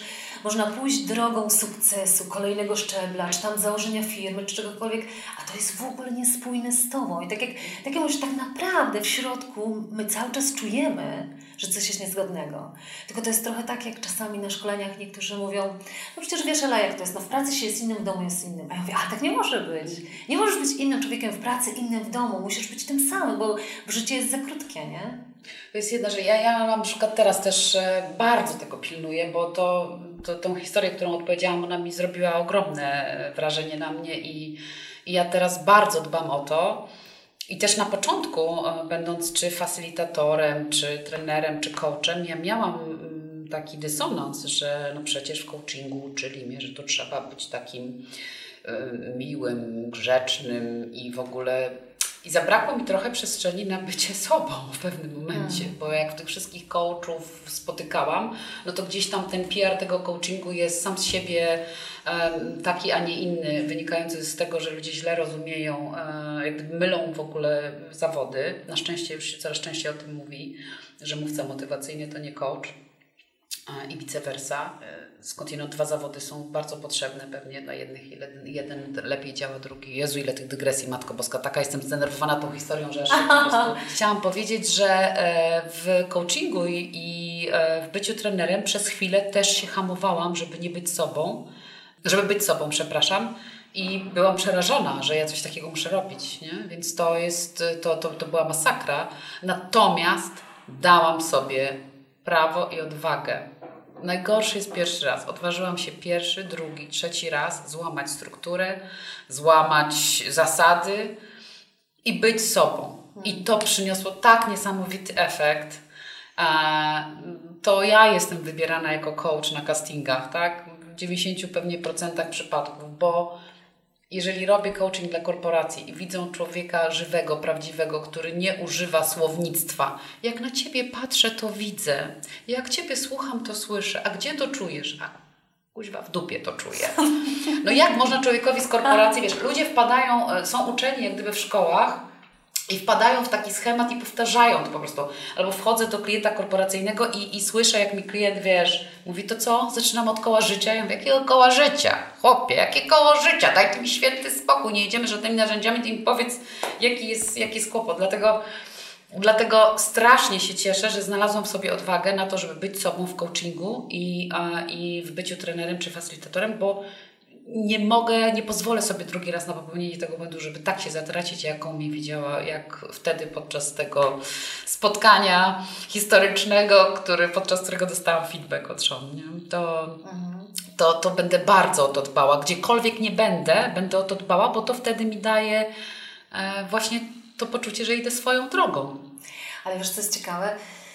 Yy, może tak dodam, yy, skąd w ogóle pomysł, czemu ja robię tego typu działania, że ja idę jako, wiesz, tą konferencję, że idę jako Ela Krokosz, że nie idę korporacyjnie, bo ja robię dużo takich warsztatów, też czy coachingu, też z korporacjami dużo pracuję i robię właśnie jak siebie odkryć w ramach programów talentowych, tylko że ja jestem, wiesz, wtedy w pewnym sensie zatrudniona przez korporacje. I teraz o co mi chodzi?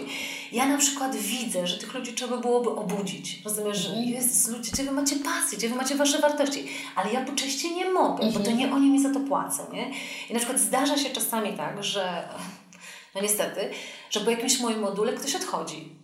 Ja wtedy czuję wyrzuty Ciekawe sumienia. czemu? No właśnie, ale zrozumiesz, jakby będąc opłacanym przez korporację, wtedy czuję wyrzuty sumienia. Jakby w tym sensie, że no ta osoba odchodzi i mówi, znaczy po części, na początku czułam wyrzuty sumienia, bo ta osoba odchodzi i mówi, kurczę, otworzyłaś mi oczy na coś kompletnie innego. Jakby bardzo Ci za to dziękuję. Odchodzę od z tej korporacji. Tak z jednej strony mam wyrzuty sumienia, sobie myślę, no nie po to robili ten program, żeby im ludzie odchodzili. Z drugiej strony mówię, to, to jest szczere. Po co im człowiek, który nie jest w pełni zaangażowany? Absolutnie, w długiej perspektywie czasu ja robię dokładnie to samo. Tak? Mi też w czasie, w czasie procesów coachingowych, których wychodzi na to, że wiesz, pojawia się gdzieś taki dylemat, nawet wiesz, yy, yy, ja, ja mam kłopoty czasami też etyczne, tak? Związane z No tym. właśnie. No bo w trakcie coachingu, no nie możesz sobie zaplanować, czy porobisz tylko nad tym tematem, tylko ci wychodzą różne rzeczy i wychodzi na przykład, co ja tu robię, tak? Może ja w ogóle nie powinnam tu być. Ale ja sobie tak myślę, że dla firmy to też jest lepiej, jeżeli, e, bo jeżeli jest ten pracownik sfrustrowany i on tam jest rzeczywiście czuje się jak niewolnik pieniądza, jak niewolnik e, pieniądza czy niewolnik danej organizacji, to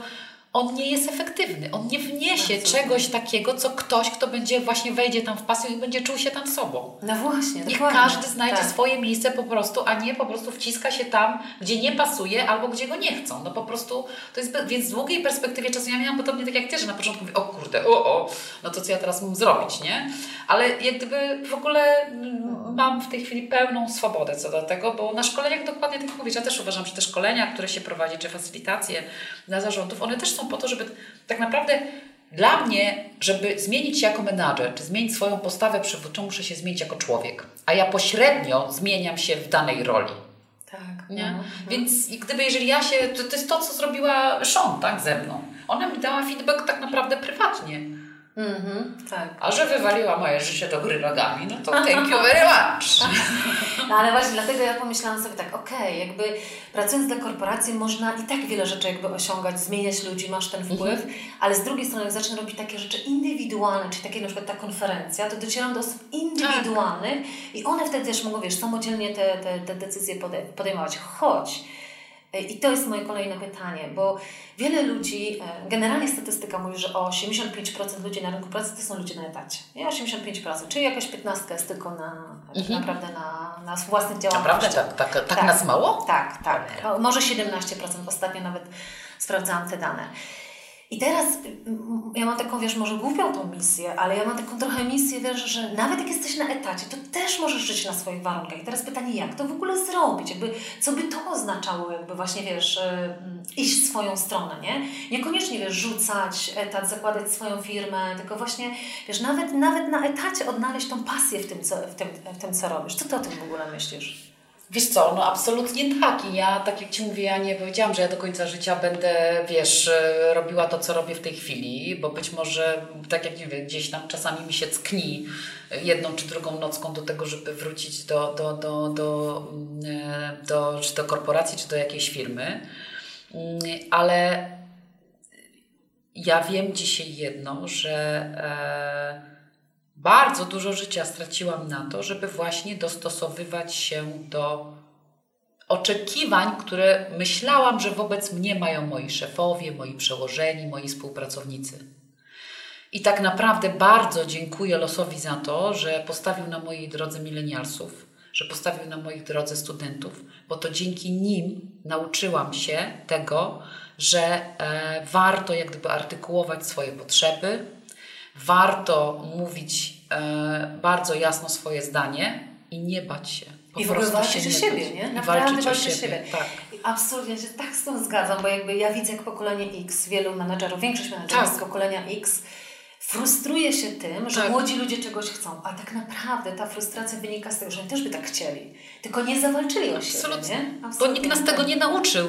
Ja Tak. miałam dokładnie takie samo podejście do młodych ludzi pracując w korporacji. Natomiast wyszłam z korporacji, zobaczyłam jacy ci młodzi ludzie są, bo by- byłam wykładowcą na Uniwersytecie Wrocławskim, e, potem tu szkoła SGH, e, w międzyczasie ludzie z ISEC-u e, i po prostu jak ja zobaczyłam tych ludzi, ja zaczęłam z nimi rozmawiać i, i ja zobaczyłam co oni robią, to są cudowni, fantastyczni ludzie i to my się powinniśmy od nich uczyć, a nie oni od nas, bo my żyliśmy w zupełnie innych czasach, My musieliśmy zapierdzielać 17 godzin na dobę, żeby tam dowieść i w ogóle, bo nie było i w ogóle. Natomiast oni żyją w innych czasach i oni mają zupełnie co i nie ma co mieć do nich pretensji, tylko od nich się tego uczyć. Tak. Natomiast, ponieważ jakby chciałam też, żeby oprócz tego, co my dzisiaj rozmawiamy, jeden z modułów konferencji to też jest taki, jak odkrywać tą swoją drogę, czyli jakby trochę Mhm. ćwiczeń, jakby jak żyć, żyć prawdziwie. Bo ja nie wiem, czy Ty to obserwujesz, ale ja to obserwuję, że mimo tych wielkich możliwości, które też na dzień dzisiejszy młodzi ludzie mają, to często jest tak, że oni skaczą z kwiatka na kwiatek. To tak jak ja, jak To była tak jak ty. Tylko, że dlaczego oni skaczą? Po to, żeby mówią, nie, w tej następnej firmie będzie po prostu tysiąc razy lepiej. I jakby przy trzecim skoku, ja Ci powiem, że ostatnio miałam e, takiego chłopaka, lat 30, już chyba przy trzecim czy czwartym skoku i mówi do mnie, słuchaj, ale po czym poznać wypalenie zawodowe? Lat 30, nie? I to jest jakby te, te niespełnione ambicje, kurczę, jednak miałem być, nie wiem, super zadowolony. Nie? I ja tak patrzę, że jakby z morza możliwości wcale nie jest im prościej żyć, wiesz, swoją drogą, ale mają dużo większą świadomość. To jest tak trochę jak jest świadomość, że trzeba, wiesz, się dobrze odżywiać i tak dalej. Tak samo jest teraz świadomość, trzeba żyć prawdziwie, tylko że oni nie, nie są w stanie za bardzo odkrywać właśnie, co to znaczy moja własna droga, nie? Jak słucham Ciebie, jakby to jest takie też spójne z takim moim trochę patrzeniem, że to jest, trzeba odkryć, kim Ty chcesz być prawdziwie, jakie jest Twoje wartości, czyli tak jak na przykład Ty mówisz, nie? że na co dzień chcesz być tą prawdziwą właśnie taką Asią, a nie udawaną Asią, nie? Czyli za tym idą te Twoje wartości, które Nie masz, tylko na co dzień, od święta też. I od świata też, właśnie, też się przyda, nie? Czyli tak jakby, jakby patrzeć na tą własną drogę, to zobacz, że nawet to nie chodzi tak bardzo, czym się będziesz fizycznie tylko i wyłącznie zajmować, tylko też jakby jak będziesz na co dzień funkcjonować, nie? Absolutnie tak. A jak Ty poszedł na przykład w, w, w ścieżkę trenerską y, i w bycie coachem, to na ile to jest Twoja własna droga związana jakby z tym, czym się zajmujesz? Jakby, jak, jak Ty to odkryłeś, że jakby pójście w tą stronę to będzie Twoja droga? Wiesz co, to ja właściwie sama na to nie wpadłam, y, tylko tak jak Ci mówiłam, to do tego mnie gdyby w ogóle zainspirowali moi pracownicy, no bo ja bardzo wielokrotnie słyszałam od swoich współpracowników, Kustak, ty to powinnaś na tym pieniądze zarabiać. No, ale jakbyś nie lubiła tego robić, to byś to nie poszła. Jakby ci powiedzieli, jesteś fenomenalna w w danych, w danych finansowych, ty tak Nie no, proszę Cię, nie no, dobra, ja je analizuję. Mało tego, moja intuicja czasami, zanim oni zrobili analizę w Excelu, to ja mówiłam, że będzie 0,003 i tyle było, no. No ale właśnie, jaka jest różnica, rozumiesz? Ale tego nie lubiłam. No właśnie, nie? To, że to umiem, to nie znaczy, że to lubię. No właśnie. E, tak samo myślę sobie, że gdybym się zdecydowała, tak jak za pierwszym razem na bycie tylko coachem na przykład, ja bym nie dała rady, tak? E, bo no, takie spotkania jeden na jeden są fajne. Ja to bardzo lubię. E, natomiast nie wyobrażam sobie tego, żeby dzień w dzień mieć, nie wiem, 3-4 spotkania. Już w ogóle sobie poznam takich coachów, którzy robią, nie wiem, 6-7 sesji dziennie, co dla mnie też jest absolutnie w ogóle. Y, ja nie byłabym w stanie tego zrobić, bo dla mnie po dwóch ja jestem tak wyczerpana. Tak. Nie dlatego, że jestem słaba, tylko to jest bardzo ciężka praca wbrew pozorom. Bardzo. I absolutnie nie mogłabym. Ja potrzebuję, tak jak w normalnym biznesie, dywersyfikacji. Mm. I nie tylko źródeł przychodu, ale też dywersyfikacji tego, co ja robię, tak? Ja, ja potrzebuję, ja na przykład jestem osobą, która lubi różnorodność. Więc absolutnie te Excele i posadzenie mnie w księgowości, no to ja bym była, daleko bym nie zaszła. Bo... Mimo, że byłabyś tym doskonała, ci wszyscy mówili, że jesteś tym doskonała, no, nie? No, co z tego, tylko no ja bym po prostu sobie codziennie ciała żyły przed, tak. przy kawie, no, pewnie. Tak. No. Ale ja mi się wydaje, wiesz co, y, że gdyby tak każdy siebie poobserwował i poczuł, kurczę, w którym momencie czuje, wiesz, to, to, to taką radość z tego, że to robi i tak dalej, no i każdy by to odkrył. Tak, tak tylko wiesz co, tylko że wiesz co, ja sobie myślę, że też y, tak trochę broniąc tych młodych ludzi, że z tego kwiatka na kwiatek skacząc, y, skaczą w tej chwili. A ja im w ogóle tego nie zarzucam, że oni skaczą z kwiatka na kwiatek. Ja tylko mówię o tym, że mimo, że skaczą i myślą, że kolejne miejsce będzie lepsze, wcale im to nie daje poczucia spełnienia. Wiesz co, ale może cały czas szukają, tak jak ja. No właśnie. No. Bo to jest kwestia tego, ja też szukałam, nie? Gdzie najpierw szukałam, że branża, tak? Potem szukałam zawód, nie? Od takiego szerokiego obrazu, to ja chcę, no dobra, kiedyś to wiesz, kiedyś to w ogóle jak ja, wiesz, jak ja mogłam pracować dla McDonald's, dla tak znanej, globalnej marki, tak. to po prostu ja byłam przeszczęśliwa. A ja teraz brand, no brand jak brand, no dobra, ja mogę pracować i na startupu, o którym nic nie wie, bo ja mam frajdę z tego. Ale na początku tej drogi, no to każdy mówi, pochwalić się, pracujesz w McDonald's, ale czad, nie? Albo w jakimś banku. A dzisiaj to tak wstyd się przyznać, przepraszam no, bardzo, no, bardzo, że no. tak śmiejesz, jakby biorąc pod uwagę trend ekologiczny, nie? Tak, tak no. Nie? no. no Więc to, to, to się zmieniło na przestrzeni lat i ja sobie myślę, że... E, no, że bardzo ważne jest, żeby rzeczywiście e, też jak gdyby, a poza tym umówmy się, no z wiekiem też nam się zmieniają i nasze wartości, i nasze mhm. zasady też. Mhm. E, wiesz, ja też e, skapnęłam się tak na, mając dziecko, tak, że ja wychowuję razem z partnerem swoje dziecko, nasze dziecko w taki sposób, żeby było zgodne, wychowaliśmy według naszych wartości i zasad, ale w pewnym momencie ja odkryłam, że ja robię, że robimy krzywdę naszemu synowi, dlatego że e, jeżeli wiesz, ja mówię, dobra, to musisz być empatyczny, współczujący, pomagający i tak dalej, bo, bo mamusia statusem tacy są. No i dziecko takie jest, i dostaję za to klapsa od środowiska albo od ludzi z zewnątrz, no to, no to przecież, no to co ja mm. zrobiłam? No jak zrobię krzywdę dziecku, tak? Bo mm. dzisiaj otoczenie jest inne. Tak. I, I to, że podchodzisz do kogoś na ulicy i głaszczesz małą dziewczynkę po, głodzy, po głowie, bo płacze i mówisz, że to, ale nie płacz, co, w czym Ci mogę pomóc? I ta mama na mojego syna zaczyna krzyczeć, nie wtrącaj się, nie Twoja sprawa, no to coś jest nie tak, tak? To mm. ja mhm. popełniłam błąd. -hmm. Więc te moje wartości i zasady które do tej pory były dobre i ja dalej chcę, jak gdyby one są dla mnie bardzo ważne, ale ja wiem, że już nie mogę ich tak samo stosować e, wobec wszystkich, bo, bo ktoś inny może mieć zupełnie mhm. inne, nie? chociażby z mhm. uwagi na różnicę wieku i różnicę w ogóle poglądów. Tak? Mhm.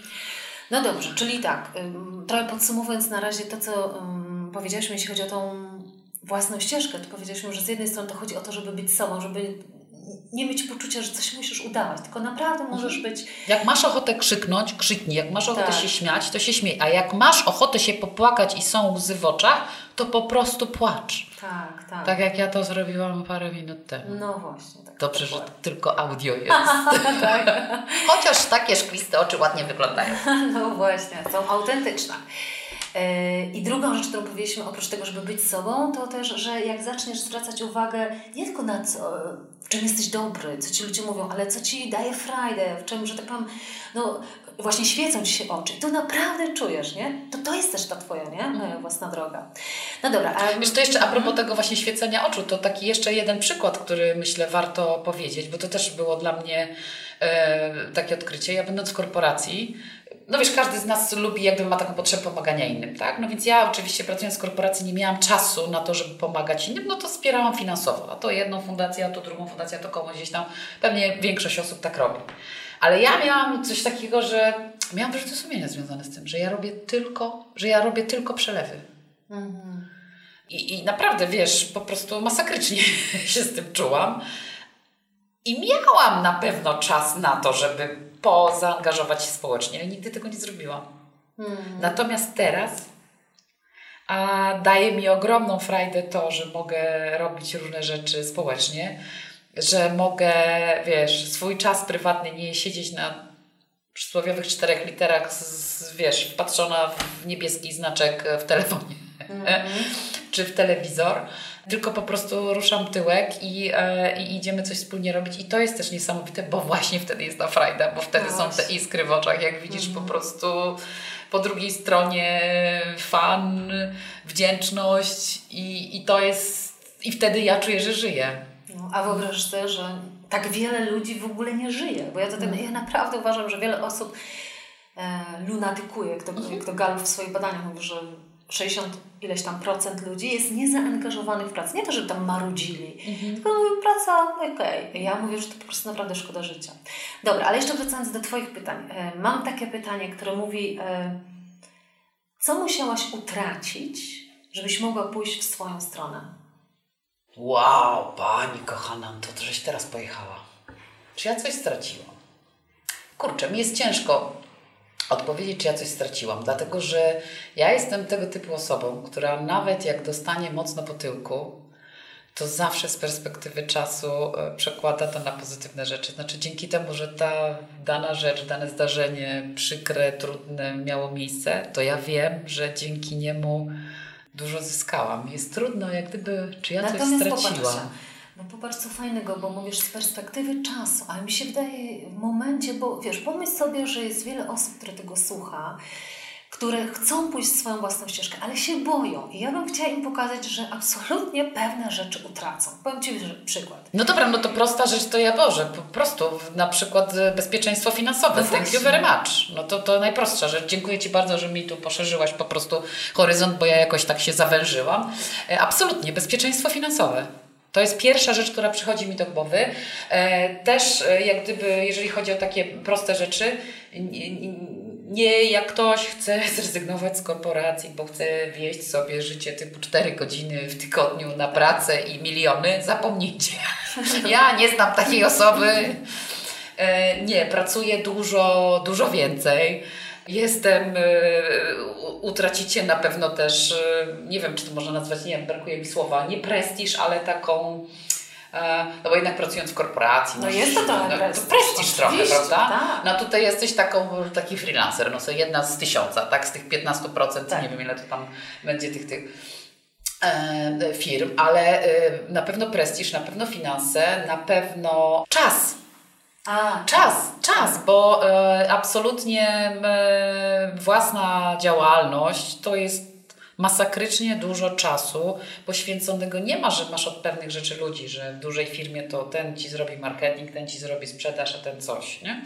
Tylko ty robisz to wszystko sama, tak? Tak jak było w moim przypadku, ja się sama nauczyłam e, obsługiwać WordPressa, sama pisać teksty, sama robić zdjęcia e, sama pisać oferty, sama szkolić, sama designować, wszystko właściwie sama, więc e, E, tylko, że nie wiem, czy to jest jak gdyby. E, no to tak, to jeżeli chodzi o utratę czasu, no to, to, to, to jest na pewno bardzo dużo czasu trzeba na to poświęcić, żeby to wypracować. Nie? Mhm. Ale ja nie uważam tego za stracony czas, może w ten sposób. Tylko, że mhm. e, jak gdyby bardzo dużo ludzi opowiada, bo jak jesteś na swoim, to stajesz kiedy chcesz i w ogóle idziesz spać kiedy chcesz i masz święty spokój. No nie. No nie, bo masz masakrycznie Mhm. dużo innych e, obowiązków, których e, normalnie pewnie miałabyś ludzi od tego, tak jako menadżer. No na przykład znam mm, znajomego, y, który y, nie poszedł na swoje, ale zdecydował kompletnie o zmianie zawodu. Po 10 latach budowania silnej pozycji w swoim zawodzie, no zdecydował, że to nie jest to, to nie daje mu frajdy i poszedł do kompletnie innego zawodu, też na etacie, no i zaczął od dużo niższej pozycji. I Oczywiście, że tak, I tak jak już zaczynasz tak naprawdę już od finansów niższych, nie? No oczywiście, pewnie. No dobra, ale jakbym tak spytała o, o finansach, jak mówiliśmy. Nie będę pytać, ile zarabiasz, nie? Ale czy jak porównasz... Spróbuj. Boję się, dobra. Ale nie, chodzi mi o to, jak porównasz sobie, jak kończyłaś, y, wiesz, tą taką wysoką karierę korporacyjną, tak? A jesteś teraz na poziomie, wiesz, swoich jakby realizacji swojej drogi. Czy Jedna to trzecia. finansowo? Jedna trzecia, tak? Zaskoczona. No, zaskoczona. Nie, ale to jest Nie. ciekawe Jed, bardzo, jedna nie? trzecia tego, co zarabiałam w korporacji. I to też wiadomo, no w korporacji zostajesz z miesiąca na miesiąc i, i Mhm. jak gdyby masz y, tą systematyczność, a tutaj jest jeden miesiąc, jest tak, że może to być jedna dziesiąta. Ale myślisz, że to odrobisz, czy to w ogóle Wiesz co, to jest tak, że nie, no absolutnie mi zależy, no to wiesz, y, nawet jakby mi nie zależało, to po prostu życie mnie do tego zmusza, żeby mi na tym zależało. Natomiast Mhm. e, no, nie jest na pewno prosto, zmieniając zawód. Ja sobie dałam półtora roku na to, natomiast e, Natomiast myślę sobie, żeby zbudować swój brand, żeby stać się wiarygodnym, żeby, wiesz, ja też bardzo dużo rzeczy robię e, bez pieniędzy po to, żeby zaistnieć, tak? Bo kto wie o... Wszyscy Aśkę Kustak znali jako menadżera, jako prezesa, jako e, dyrektora, ale nie jako trenera czy coacha. Więc żeby zaistnieć, no to ja wielokrotnie zgadzam się. Po pierwsze, e, mogę wesprzeć firmy, które tego potrzebują, czy stowarzyszenia, które potrzebują. Po drugie, jak gdyby dać znać o sobie. Więc ja wielokrotnie za darmo biorę udział w różnego rodzaju konferencjach, e, czy jestem mentorem dla studentów, bo po prostu tak buduję sobie swój brand. Ale warto? Absolutnie warto. Absolutnie warto, bo ja większość zleceń, wiesz, to zaczynają mi się w tej chwili pojawiać, jestem przeszczęśliwa, bo zaczynają mi się w tej chwili pojawiać takie rzeczy, że ktoś gdzieś usłyszał, bo był, bo widział Aśkę Kuzdak i jak e, ten powiedział temu, ten powiedział temu i nagle mi dzwoni pani prezes z Cze- z Czech i mówi, że chciałaby tu właśnie coaching u mnie, tak? Bezpośrednio, bez pośrednictwa Czyli zobacz, firmy, fajnie mówisz, to też właśnie fajnie, żeby, żeby ludzie usłyszeli, że to naprawdę potrzeba czasu. Tak. Bo ja pamiętam sobie, jak odchodziłam y, z mojego etatu w Austrii, jak pracowałam w Wiedniu, wtedy już miałam dwójkę dzieci, w związku z tym dla mnie był niesamowity komfort, że pracowałam 6 godzin dziennie. Czyli no, to jak to austriacka kultura Tak. wspierająca rodziny. W związku z tym dla mnie to było fenomenalne, jakby, że mam ten balans, że mogę dziećmi się zajmować, jak to austriacka kultura. Tam były trzynastki, czyli dodatkowe wynagrodzenia na święta, No tak, się rozmarzę. Właśnie na, na, na wakacje i wyobraź sobie, jak ja podejmowałam decyzję, że odchodzę, że ja w ogóle, że ja w ogóle wyjeżdżam z Austrii, to tyle osób się pukało w głowę, mówię, po prostu kobieta, ty zwariowałaś, nie? Nie dość, że masz taki balans rodzinny, że masz takie, wiesz, zarobki i ja Ci powiem, że ja wróciłam 3 lata temu, ponad 3 lata temu i ja sobie właśnie postawiłam za cel, że za jakiś czas na swoim ja muszę zarobić więcej niż na tamtym etacie, bo jak jesteś na swoim, to nie masz tego bezpieczeństwa takiego już finansowego, w związku z tym to się musi opłacać, ale to tyle czasu zajmuje, nie? że też nie ma się co liczyć, czy to po prostu się stanie od tak, od razu, nie? Znaczy, to, to jest jedna rzecz, a druga rzecz jest taka, że ja nie po to zmieniałam zawód, żeby znowu stać się niewolnikiem pieniędzy. To była moja świadoma decyzja. Ja wiedziałam o tym, że e, w nowym zawodzie nie zarobię tyle, co w korporacji. Na początku. Natomiast na początku, jeżeli za początek uznamy pierwsze, myślę, że nie rok, myślę, że to bardziej 2-3 lata. Absolutnie. E, bo rok to jest stanowczo za mało na to, żeby nagle się pojawić. No chyba, że ma się coś w sobie takiego, jak co po niektórzy ludzie, którzy gromadzą na salach 2000 osób i wtedy jedno szkolenie w miesiącu robią, tada i, i, i jest pozamiatane, ale, ale wiesz co, to jest też tak, że pewnie możliwe by było, żebym e, dorównała nawet po dwóch latach do poziomu zarobków, które miałam w korporacji, ale ja po prostu tego nie chcę, bo ja chcę być sobą. Hmm. Ale czekaj, a nie można być sobą i tyle zarabiać? Wiesz co, nie, bo bym musiała się zmuszać do niektórych rzeczy, A, tak? Znaczy musiałabym się zmuszać do tego, żeby robić coś pod publikę, żeby Mhm. robić coś komercyjnego, żeby być może nie być w pełni mm, może nie nieuczciwa, ale wiesz, to jest takie nie wiem jak to powiedzieć, ale to jest tak, że jeżeli robisz coś tak pod publikę i komercyjnie, to niekoniecznie ma to same dobre y, intencje, bo tam jest ten mhm. zarobek, tak? tak? Jest ta chęć zarobienia. W zależności od tego, na którym miejscu stawiasz ten pieniądz, to ten produkt może być mhm. różny, nie? Mhm. Tak sobie myślę. Więc ja też jak gdyby daję sobie, dałam sobie pełne prawo do tego, mhm. że ja nawet nie miałam takich oczekiwań, żeby tyle zarabiać. Tak, tak, bo mogłabyś takim już znowu sprzedawać duszę, nie? Tak, Tylko po to, nie, no, nie, no to nie po to, nie po to chciałam być sobą, nie po to jakby to robiłam, żeby wiesz, wpaść w, w to, co już byłam i dobrze znam. Tam mi nie było. Znaczy tam było fajnie, ale z innych powodów, ale teraz mhm. ja siebie po prostu Lubię bardzo. No. Natomiast dlaczego ja, wiesz, nie bez powodu pytam o ten aspekt finansowy, bo myślę, że jednym z takich wyzwań, pójście w swoją własną stronę i co mówię, naprawdę podkreślam, że to nie tylko chodzi o to założenie swojej firmy, ale właśnie czasami zmiany mhm. zawodu, albo pójście do mm, kompletnie innego, innego miejsca. Y, to jest sprawa, która jest związana z tym, że owszem, chcesz być zadowolona, chcesz być, że tak powiem, w zgodzie z sobą, no ale z drugiej strony musisz też myśleć o tym zabezpieczeniu finansowym. Absolutnie. Nie? I teraz, jeżeli nie pomyślisz o tym zabezpieczeniu finansowym, to szybciej zawrócisz ze swojej własnej drogi. No to przede wszystkim już nie będziesz chciała na nią drugi raz wejść, bo będziesz się bała jeszcze bardziej, albo nawet nie bała, tylko będziesz wiedziała, co cię tam czeka, czyli porażka. Mhm. Bo ja właśnie nie chciałabym, żeby ludzie, wiesz, zamieniali pracę na hobby i tam tylko pracowali prawie Jeżeli marzeniami, że tak, zakopią tak. zegarek na plaży i szczęśliwi czasu nie wiesz, pieniądze. Pomyśl pozytywnie, a pieniądze się pojawią. Nie, tak nie ma.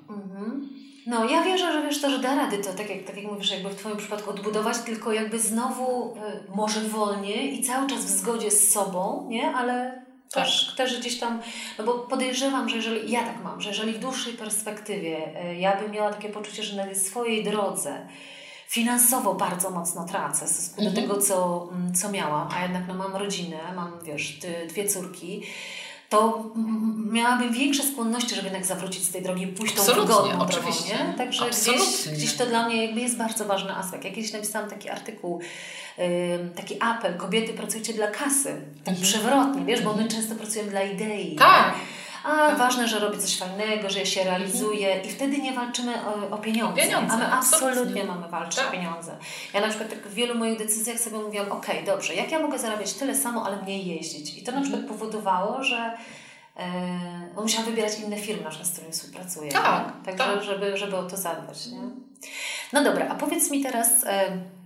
Takie pytanie, co było, tak podsumowując te różne Twoje zakręty y, y, w karierze i tak jak powiedziałeś, czasami pracowałeś w jakimś miejscu też to było Twoje, może nie aż taka drastyczna zmiana jak teraz poszłaś w, tą, w tym kierunku. Co było najtrudniejszego w każdym zawracaniu? Może znowu, Jezus Maria, musisz mnie jakoś ukierunkować, bo widzisz, ja, ja w ogóle tych negatywnych rzeczy ja po prostu mam jakiś zamknięty umysł. Tak, to masz tak optymistyczne podejście do życia, że w ogóle... Wiesz, ale właśnie ja nie jestem optymistką, wiesz? Właśnie o to chodzi, że ja nie jestem optymistką, ja jestem realistką, tylko że ja, mhm. dla mnie bardzo cenne są te wszystkie trudne rzeczy, które mnie po drodze spotkały, a było ich sporo, naprawdę. Tylko... E, tylko ja chyba szybko o nich zapominam, bo to ja, ja je natychmiast może... przekuwam. Tak. Ja Ci na przykład powiem w moim przypadku dwie, dwa takie powody y, dla mnie, na przykład jak zawracałam w różnym, y, na przykład jak z Austrii wracałam, to trudne było dla mnie to, że musiałam pomyśleć o sobie. Mhm. Wiesz, że wiele osób mówiło, Ela, może Twoje dziewczyny były, miałyby tu łatwiej, już wiesz, już ta starsza mówi po niemiecku, E, może by tutaj, wiesz, to są lepsze szkoły w tym Wiedniu i ja, na przykład to było dla mnie bardzo trudne, wiesz, że ja musiałam jakby egoistycznie o sobie pomyśleć. Nie? I jakby okay. zadać przyszłość, wiesz, moim, moim dziewczynom. Tak, takie miałam postrzeganie, tak ludzie też mówili, nie? To ja wiem, tak. co, to już mi pomogłaś, dobra, to dla mnie, wiesz co było trudne? No dobra, przyznam się do tego, ale to tylko dlatego, że Ty o to pytasz. Wiesz co, dla mnie było trudne to e, nie tyle jak gdyby co powiedzą ludzie, tylko takie przyznanie się do na przykład tego, że dobra, ja to zmieniam, bo muszę albo chcę, ale ludzie i tak traktują tego porażkę, nie udało jej się. Czyli co powiedzą trochę ludzie. E, I ja przez długi czas miałam coś takiego, tak? Ha, ha, ha, ha, ha. A nie mówiłem, że jej nie wyjdzie, a nie udało jej się. I nie, nie, to, że to było złośliwie, bo ja tego nie traktowałam jako złośliwości, natomiast gdzieś tam w mojej głowie to było kurna. No i, no i teraz to po prostu taka po prostu kariera, tutaj jest ratatata i po prostu nagle musi zawrócić, nie? No to dobra, no to, to wiesz, to też się pojawiło w mojej głowie, bo to część robiła ludzi, ale też ja myślę, że ja sobie sama robiłam kuku w ten sposób myśląc, że mi się nie udało i traktowałam to na daną chwilę jako porażkę że trochę zmniejszało moje poczucie własnej wartości. Nie? Hmm. To, to, to na pewno to były te trudne takie momenty. Natomiast ja bardzo szybko, tak jak widzisz, jak zdasz mi to pytanie, w ogóle o tym nie pytałam, nie? Tak. Bo ja nawet nie, nie wyparłam, bo ja po prostu wiem, mhm. że dzięki temu, że ja wtedy mhm. tak się czułam, to to mi dało siłę do tego, żeby zrobić coś inaczej, żeby spróbować jeszcze raz, żeby sprawdzić, przyjrzeć się, co zrobiłam źle, co mogłam zrobić inaczej. Ale właśnie, bo, bo to jest moje kolejne pytanie. W tym momencie, kiedy właśnie na przykład ci ludzie mówią, haha, znowu jej nie wyszło, skąd brałaś tą siłę, żeby jednak w tym tkwić? Jednak iść tą swoją własną stroną. Ja, kurtka wodna. To ja Ci powiem co? z boku, co widzę, co na pewno masz jako siłę i co chciałabym, żebyśmy e, złapały, bo to też ludzie mogą e, sobie to wykorzystać. Masz tą umiejętność, i to widać, jak masz trudność z na, na, te pytanie, bo masz umiejętność, cokolwiek się złego wydarza, w ogóle postrzegać to w, e, jako pozytywy. No ale bo, no, no, bo to, no, bo to jest naprawdę, wiesz, ja mam z tym kłopot, bo ja nawet prywatnie mam z tym kłopot, bo naprawdę parę razy, parę, jest takich kilka osób, które bardzo mnie skrzywdziły tak w życiu prywatnym. I ja, wiesz, ja mam coś takiego, że ja jestem dzisiaj im wdzięczna i pewnie, wiesz, inni by powiedzieli, jak ty w ogóle możesz do niego odpowiedzieć mu cześć na ulicy? A ja w ogóle naprawdę, thank you very much, że wtedy byłeś w moim życiu, że zrobiłeś mi to, co zrobiłeś. Ja wtedy bardzo cierpiałam, ale, ale, ale, ale dzisiaj ja dzięki Tobie być może jestem dzisiaj tym, kim mhm. jestem. Czyli mówiąc, mówiąc jakby tak z boku, kilka tych doświadczeń Twoich takich, gdzie to się jednak tą siłę, to tak. coś dobrego dało Ci też tak. siłę, nie? Czyli te znaczy, porażki to jest znaczy, siła tak to, naprawdę to, Tak, może ja, wiesz, to, to jest tak jak miałam, wszyscy mówili, o nie udało jej się, a dla mnie to było dobra, to ja wstaję jak Feniks z popiołów jedziemy dalej, tak? Mhm. Nie udało się raz, nie udało się drugi raz, jeszcze pewnie nie uda się sto razy, tylko tylko zadaj sobie pytanie, dlaczego ci nie wyszło, co z tego, co zrobiłaś źle, co zrobiłaś dobrze, co byś poprawiła i jedziemy dalej, próbujemy. Jak nie w tą drogę, to w drugą, tak? Mhm. A gdybyś tak, patrząc na to jeszcze tak praktycznie powiedział, ok, jak, jak budujesz coś od zera, ale w tym sensie nie w ogóle od zera, tylko tak jakby, no zawracasz, tak jak Ty zrobiłeś, jakby wybrałeś kompletnie nowy zawód, nie? Czy jakby z tego menadżera -hmm. i tak dalej, nagle postanowiłaś być trenerem i coachem, gdzie oczywiście możesz budować na tym doświadczeniu, które miałaś, no ale jednak musisz się nauczyć kompletnie mm -hmm. nowego zestawu umiejętności. To tak praktycznie, jakbyś poradziła, jakby jak to zacząć od początku? Co robić? Szybko. Szybko, szybko, okej. Okay. Czyli na co nie marnować czasu? na właśnie zbieranie, gromadzenie certyfikatów, yy, dokumentów potwierdzających umiejętności, jak najszybciej zacząć praktykować, budować prototypy, sprawdzać, po prostu sprawdzać. Ja jak byłam coachem, ja w ogóle wszędzie i po prostu ze wszystkimi nie mówiłam, że coachuję, nie? ale po prostu ja, ja jako menadżer miałam ogromną trudność w zadawaniu otwartych pytań. Bo ja jako menadżer, który jest nastawiony na cele i rozliczany z tych celów, to ja zadawałam pytania zamknięte, sugerujące odpowiedź, mm. żeby nie tracić czasu. Więc dla mnie to była masakra po prostu, żeby nauczyć się po pierwsze zadawać te otwarte pytania, po drugie dać komuś czas na to, żeby się wypowiedział w tej kwestii. Więc ja po prostu praktykowałam wszędzie. Znaczy ja, nie wiem, szłam, e, nie wiem, z koleżankami do knajpy, yy, szłam, nie wiem, spotykałam się z kolegą na ulicy, czy byłam ze swoimi yy, ludźmi na spotkaniach biznesowych, to po prostu non-stop to robiłam. I nie potrzebowałam, co z tego, że ja skończyłam kursy? No kurs trwa ileś, czy szkoła trwa ileś, ale też się tego wszystkiego nie nauczysz, bo tak naprawdę to jest zmiana nawyku. Zmiana nawyku zabiera masę czasu. To nie, nie że pójdę do szkoły, 6 miesięcy się nauczę, nie? Czyli, ale to nie oznacza, że mówisz w ogóle się nie, jakby nie uczyć, nie Nie, no uczyć tylko, się, że... tylko jak gdyby, wiesz, to nie o to chodzi, no bo to pewne, wiesz, gdybym nie, nie, nie poszła do szkoły, to bym się nie dowiedziała, że coach powinien zadawać te otwarte pytania, tak? Tylko mm -hmm. dalej bym jechała tymi swoimi zamkniętymi i sugerującymi odpowiedź. które nie dają nic człowiekowi, tak? Żadnej autorefleksji. Pozbawiają go możliwości jak gdyby myślenia, wysnuwania jakichkolwiek wniosków i autorefleksji. No ale robiłam to przez lata jako menadżer, no.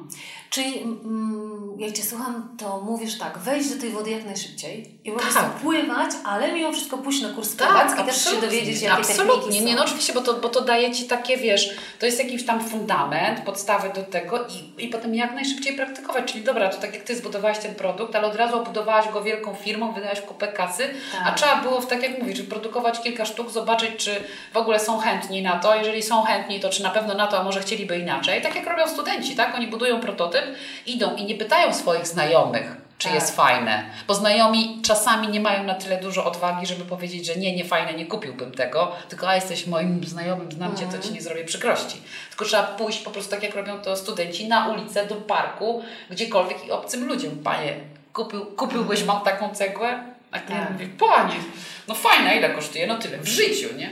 Tak. Mhm.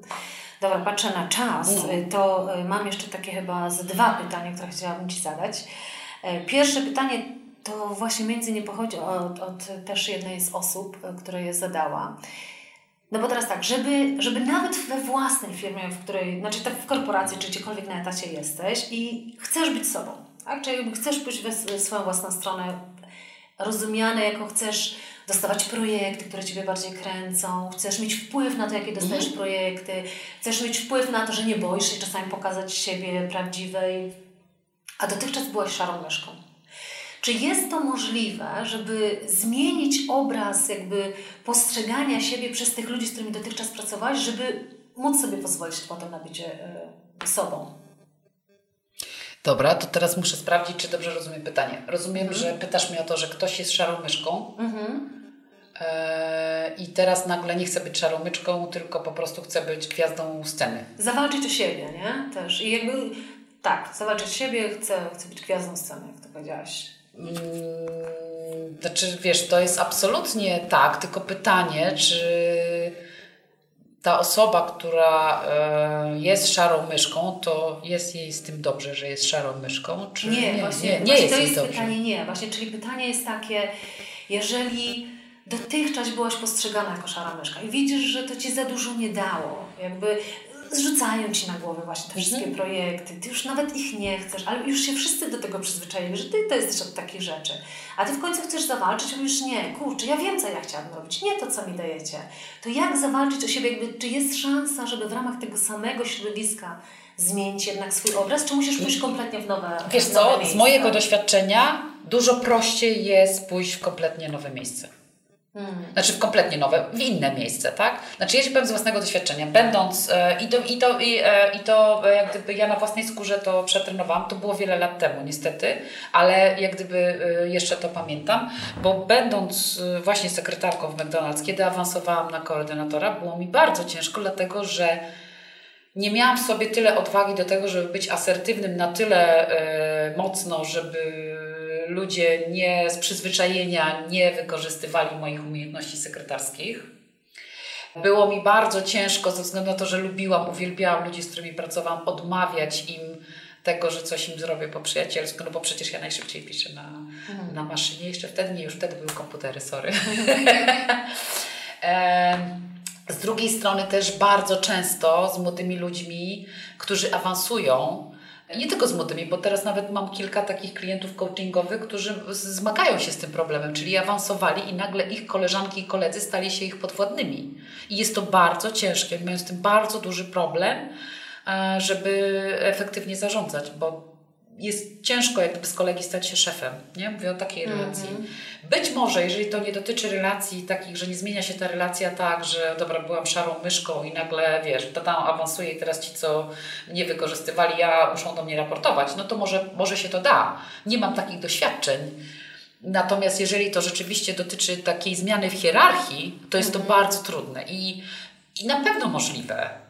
Tylko nie wiem, czy bym traciła, na przykład gdyby mi postawiono takie wyzwanie, nie wiem, czy bym postanowiła sobie m, jak gdyby tą energię przeznaczyć na to, żeby to sobie wywalczyć, czy wolałabym tą samą energię wykorzystać dużo efektywniej w innym miejscu, nie? Okej. Nie? To już tak na zasadzie, wiesz, co, co, jest, co, co, co, co jest łatwiejsze do osiągnięcia, nie? Gdzie szybciej by to poszło. Ale że ja jestem niecierpliwa, no to pewnie bym wybrała tą drogę. Dobra, i drugie pytanie, też takie bardzo konkretne, to jak bezpiecznie pójść w swoją stronę? Co to znaczy bezpiecznie? No tak właśnie, że no bardzo dobre pytanie, co to znaczy bezpiecznie? No tak, że wiesz, to było tak, że y, nie ryzykujesz bardzo dużo. Nie? Czyli nie ryzykujesz, podejrzewam, to tak jak Ci zadałam pytanie, co ryzykowałaś. No, ryzykowałaś y, utratę prestiżu, utratę finansów, y, Mhm. takie, że nie wiesz, czy Ci tam wyjdzie, wiesz, to jest to duży znak zapytania, czy Ci w ogóle wyjdzie w tej Twojej stronie, to jak to zrobić bardziej bezpiecznie? Nie wiem, czy się da zrobić bezpiecznie. No jak się nie odważysz, to po prostu nie będziesz wiedział, no bo to każdy przypadek jest inny, wiesz, to równie do, zawsze jest, znaczy ja w ogóle e, myślę sobie, że jeżeli ktoś mówi, że każda zmiana wiąże się z jakimś, z jakimiś ryzykami, z jakimś niebezpieczeństwem, ale też z postrzeganiem tego, bo każde niebezpieczeństwo, każde ryzyko można zamienić na szansę. Ty oczywiście zamienisz każde ryzyko na szansę. No dobra, dobra, już, no złapałaś mnie. No nie, no ale no myślę, że też właśnie na tym to polega, tak, że wiesz, jeżeli będziesz patrzyła na wszystkie potencjalne możliwe jak gdyby zmiany w Twoim życiu jako na same ryzyka i zagrożenia, no to, to w życiu nie znajdziesz tej odwagi na to, żeby to zmienić, no.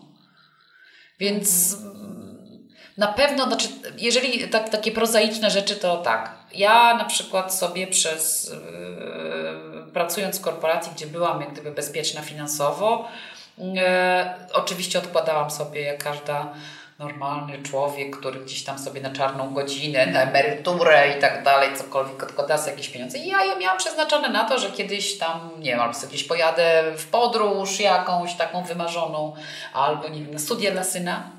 A ja podjęłam decyzję, że ja te zgromadzone pieniądze teraz właśnie, uwaga, tada, ponieważ zmieniam zawód, może się zdarzyć, znaczy jestem pewna, że nie będę miała od razu jak gdyby e, zarobków e, takich jak korporacji, więc ja te pieniądze, które są odłożyłam na te przyjemności, na takie fajne rzeczy, teraz przejem na takie normalne rzeczy, typu zbudowanie strony internetowej, kupienie sobie, wzięcie w leasing kopiarki, drukarki, własnego komputera, własnego samochodu, a nie służbowych, nie?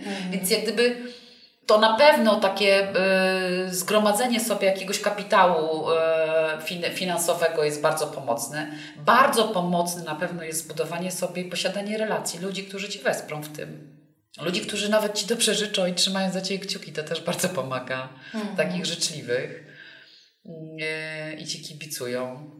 E, jak jeszcze zmniejszyć e, ryzyko, zapewnić Bo większe ja też myślę sobie, wiesz, o takiej kwestii y, tego ryzyka, y, nie tylko finansowego, ale tego, że czasami ludzie mówią, to jest chyba moja droga. Nie? Wchodzą, a to u, u, się okazuje, że to jednak nie jest ich droga, bo też jest takie ryzyko. Ale nie? rzeczywiście, że tak. I że y, też czasami może być tak, że jakby tutaj pracujesz na etacie, a mówisz, okej, to wejdę sobie w kilka takich jakby, nie Mhm. wiem, projektów dodatkowo i zobaczę w ogóle, jak mi to idzie, czy to mi też daje frajdę i tak dalej, nie? Zanim, zanim odetnę wiele takich No ale wiesz, ale to jest też tak, że, że na przykład w przypadku takich osób jak ja, no ja dzisiaj, dobra, ja podjęłam, jestem szczęśliwa i tak dalej, tak jak Ci mówię, ja tęsknię za dużą firmą, tęsknię za e, większym zespołem, tęsknię za tym, żeby, nie wiem, na co dzień móc patrzeć na ludzi, którymi zarządzam, którzy się rozwijają, którzy, którym ja jestem potrzebna, którzy mnie potrzebują i ja, ja za tym tęsknię. Ja nie wiem, czy ja za kilka miesięcy, za rok nie wrócę z wielką przyjemnością, to wtedy będzie moja droga też.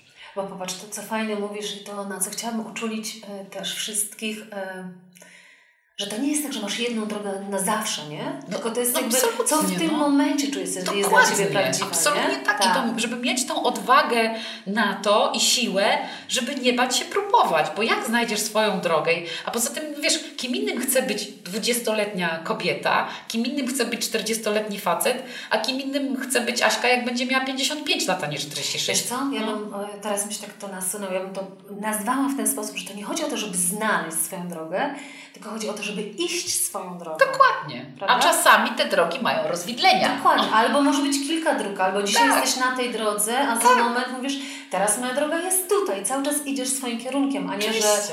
mówisz, o Jezus Maria, to jednak nie była moja droga, bo jednak chcę wrócić do korporacji. Teraz twoja droga prowadzi do korporacji, ale absolutnie cały czas tak. robisz to Znaczy, najgorsze, co można zrobić, to by jakby być konsekwentnym. Jeżeli sobie raz obrałam, to nie zawrócę, bo co powiedzą ludzie, a Właśnie. no bo dobrze, to ja teraz będę miała poczucie porażki, bo mi się nie udało. No bez sensu. No bez Mhm. sensu. No, jeżeli masz ochotę próbować nowych rzeczy i masz na to jak gdyby warunki i, i zasoby, to po prostu rób to. Mhm. Nie dać czasu. Dokładnie. Tak się zbliżamy do końca i tak mi się podoba, wiesz, ta puenta trochę, która mówi, że to nie chodzi o to, żeby znaleźć tę drogę, tylko żeby iść tą swoją Tak. drogą. To gdybyś miał tak na koniec dać taką, taką radę od Twojego serca dla innych, żeby właśnie umieć czasami zawrócić i jednak trzymać się swojego, to co byś powiedziała?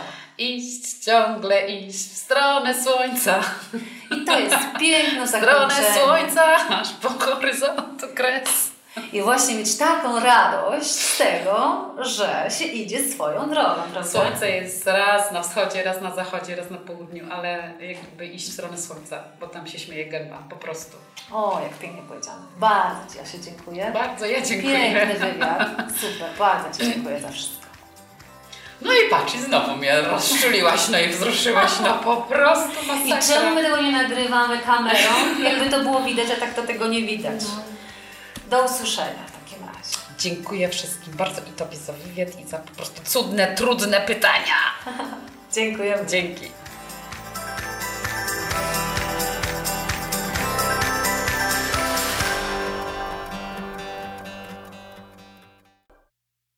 A już za tydzień zapraszam Cię do wysłuchania podcastu numer 26, gdzie wspólnie z Kamilą Hilgier będziemy mówić o tym, jak żyć odważniej i osiągać więcej tam, gdzie pracujesz. Dziękuję Ci za wysłuchanie tego podcastu i wszystkie pozostałe podcasty znajdziesz na mojej stronie www.elakrokosz.pl. Pamiętaj, wszystko zaczyna się od tego, aby wiedzieć, czego naprawdę chcemy od naszego życia, aby wiedzieć, jak chcemy żyć. I co zawsze podkreślam, nigdy nie jest za późno w naszym życiu, aby zatrzymać się i określić naszą drogę raz jeszcze. Jeśli potrzebujesz w tym pomocy, przygotowałam dla Ciebie kurs online Odkryj, co chcesz robić w życiu i zbuduj swój plan. Jeśli natomiast potrzebujesz wsparcia z mojej strony w realizacji tej Twojej drogi, w życiu prawdziwym i odważnym, to gorąco zapraszam Cię do programu coachingowo-mentoringowego, o którym też przeczytasz na stronie www.elakrokosz.pl.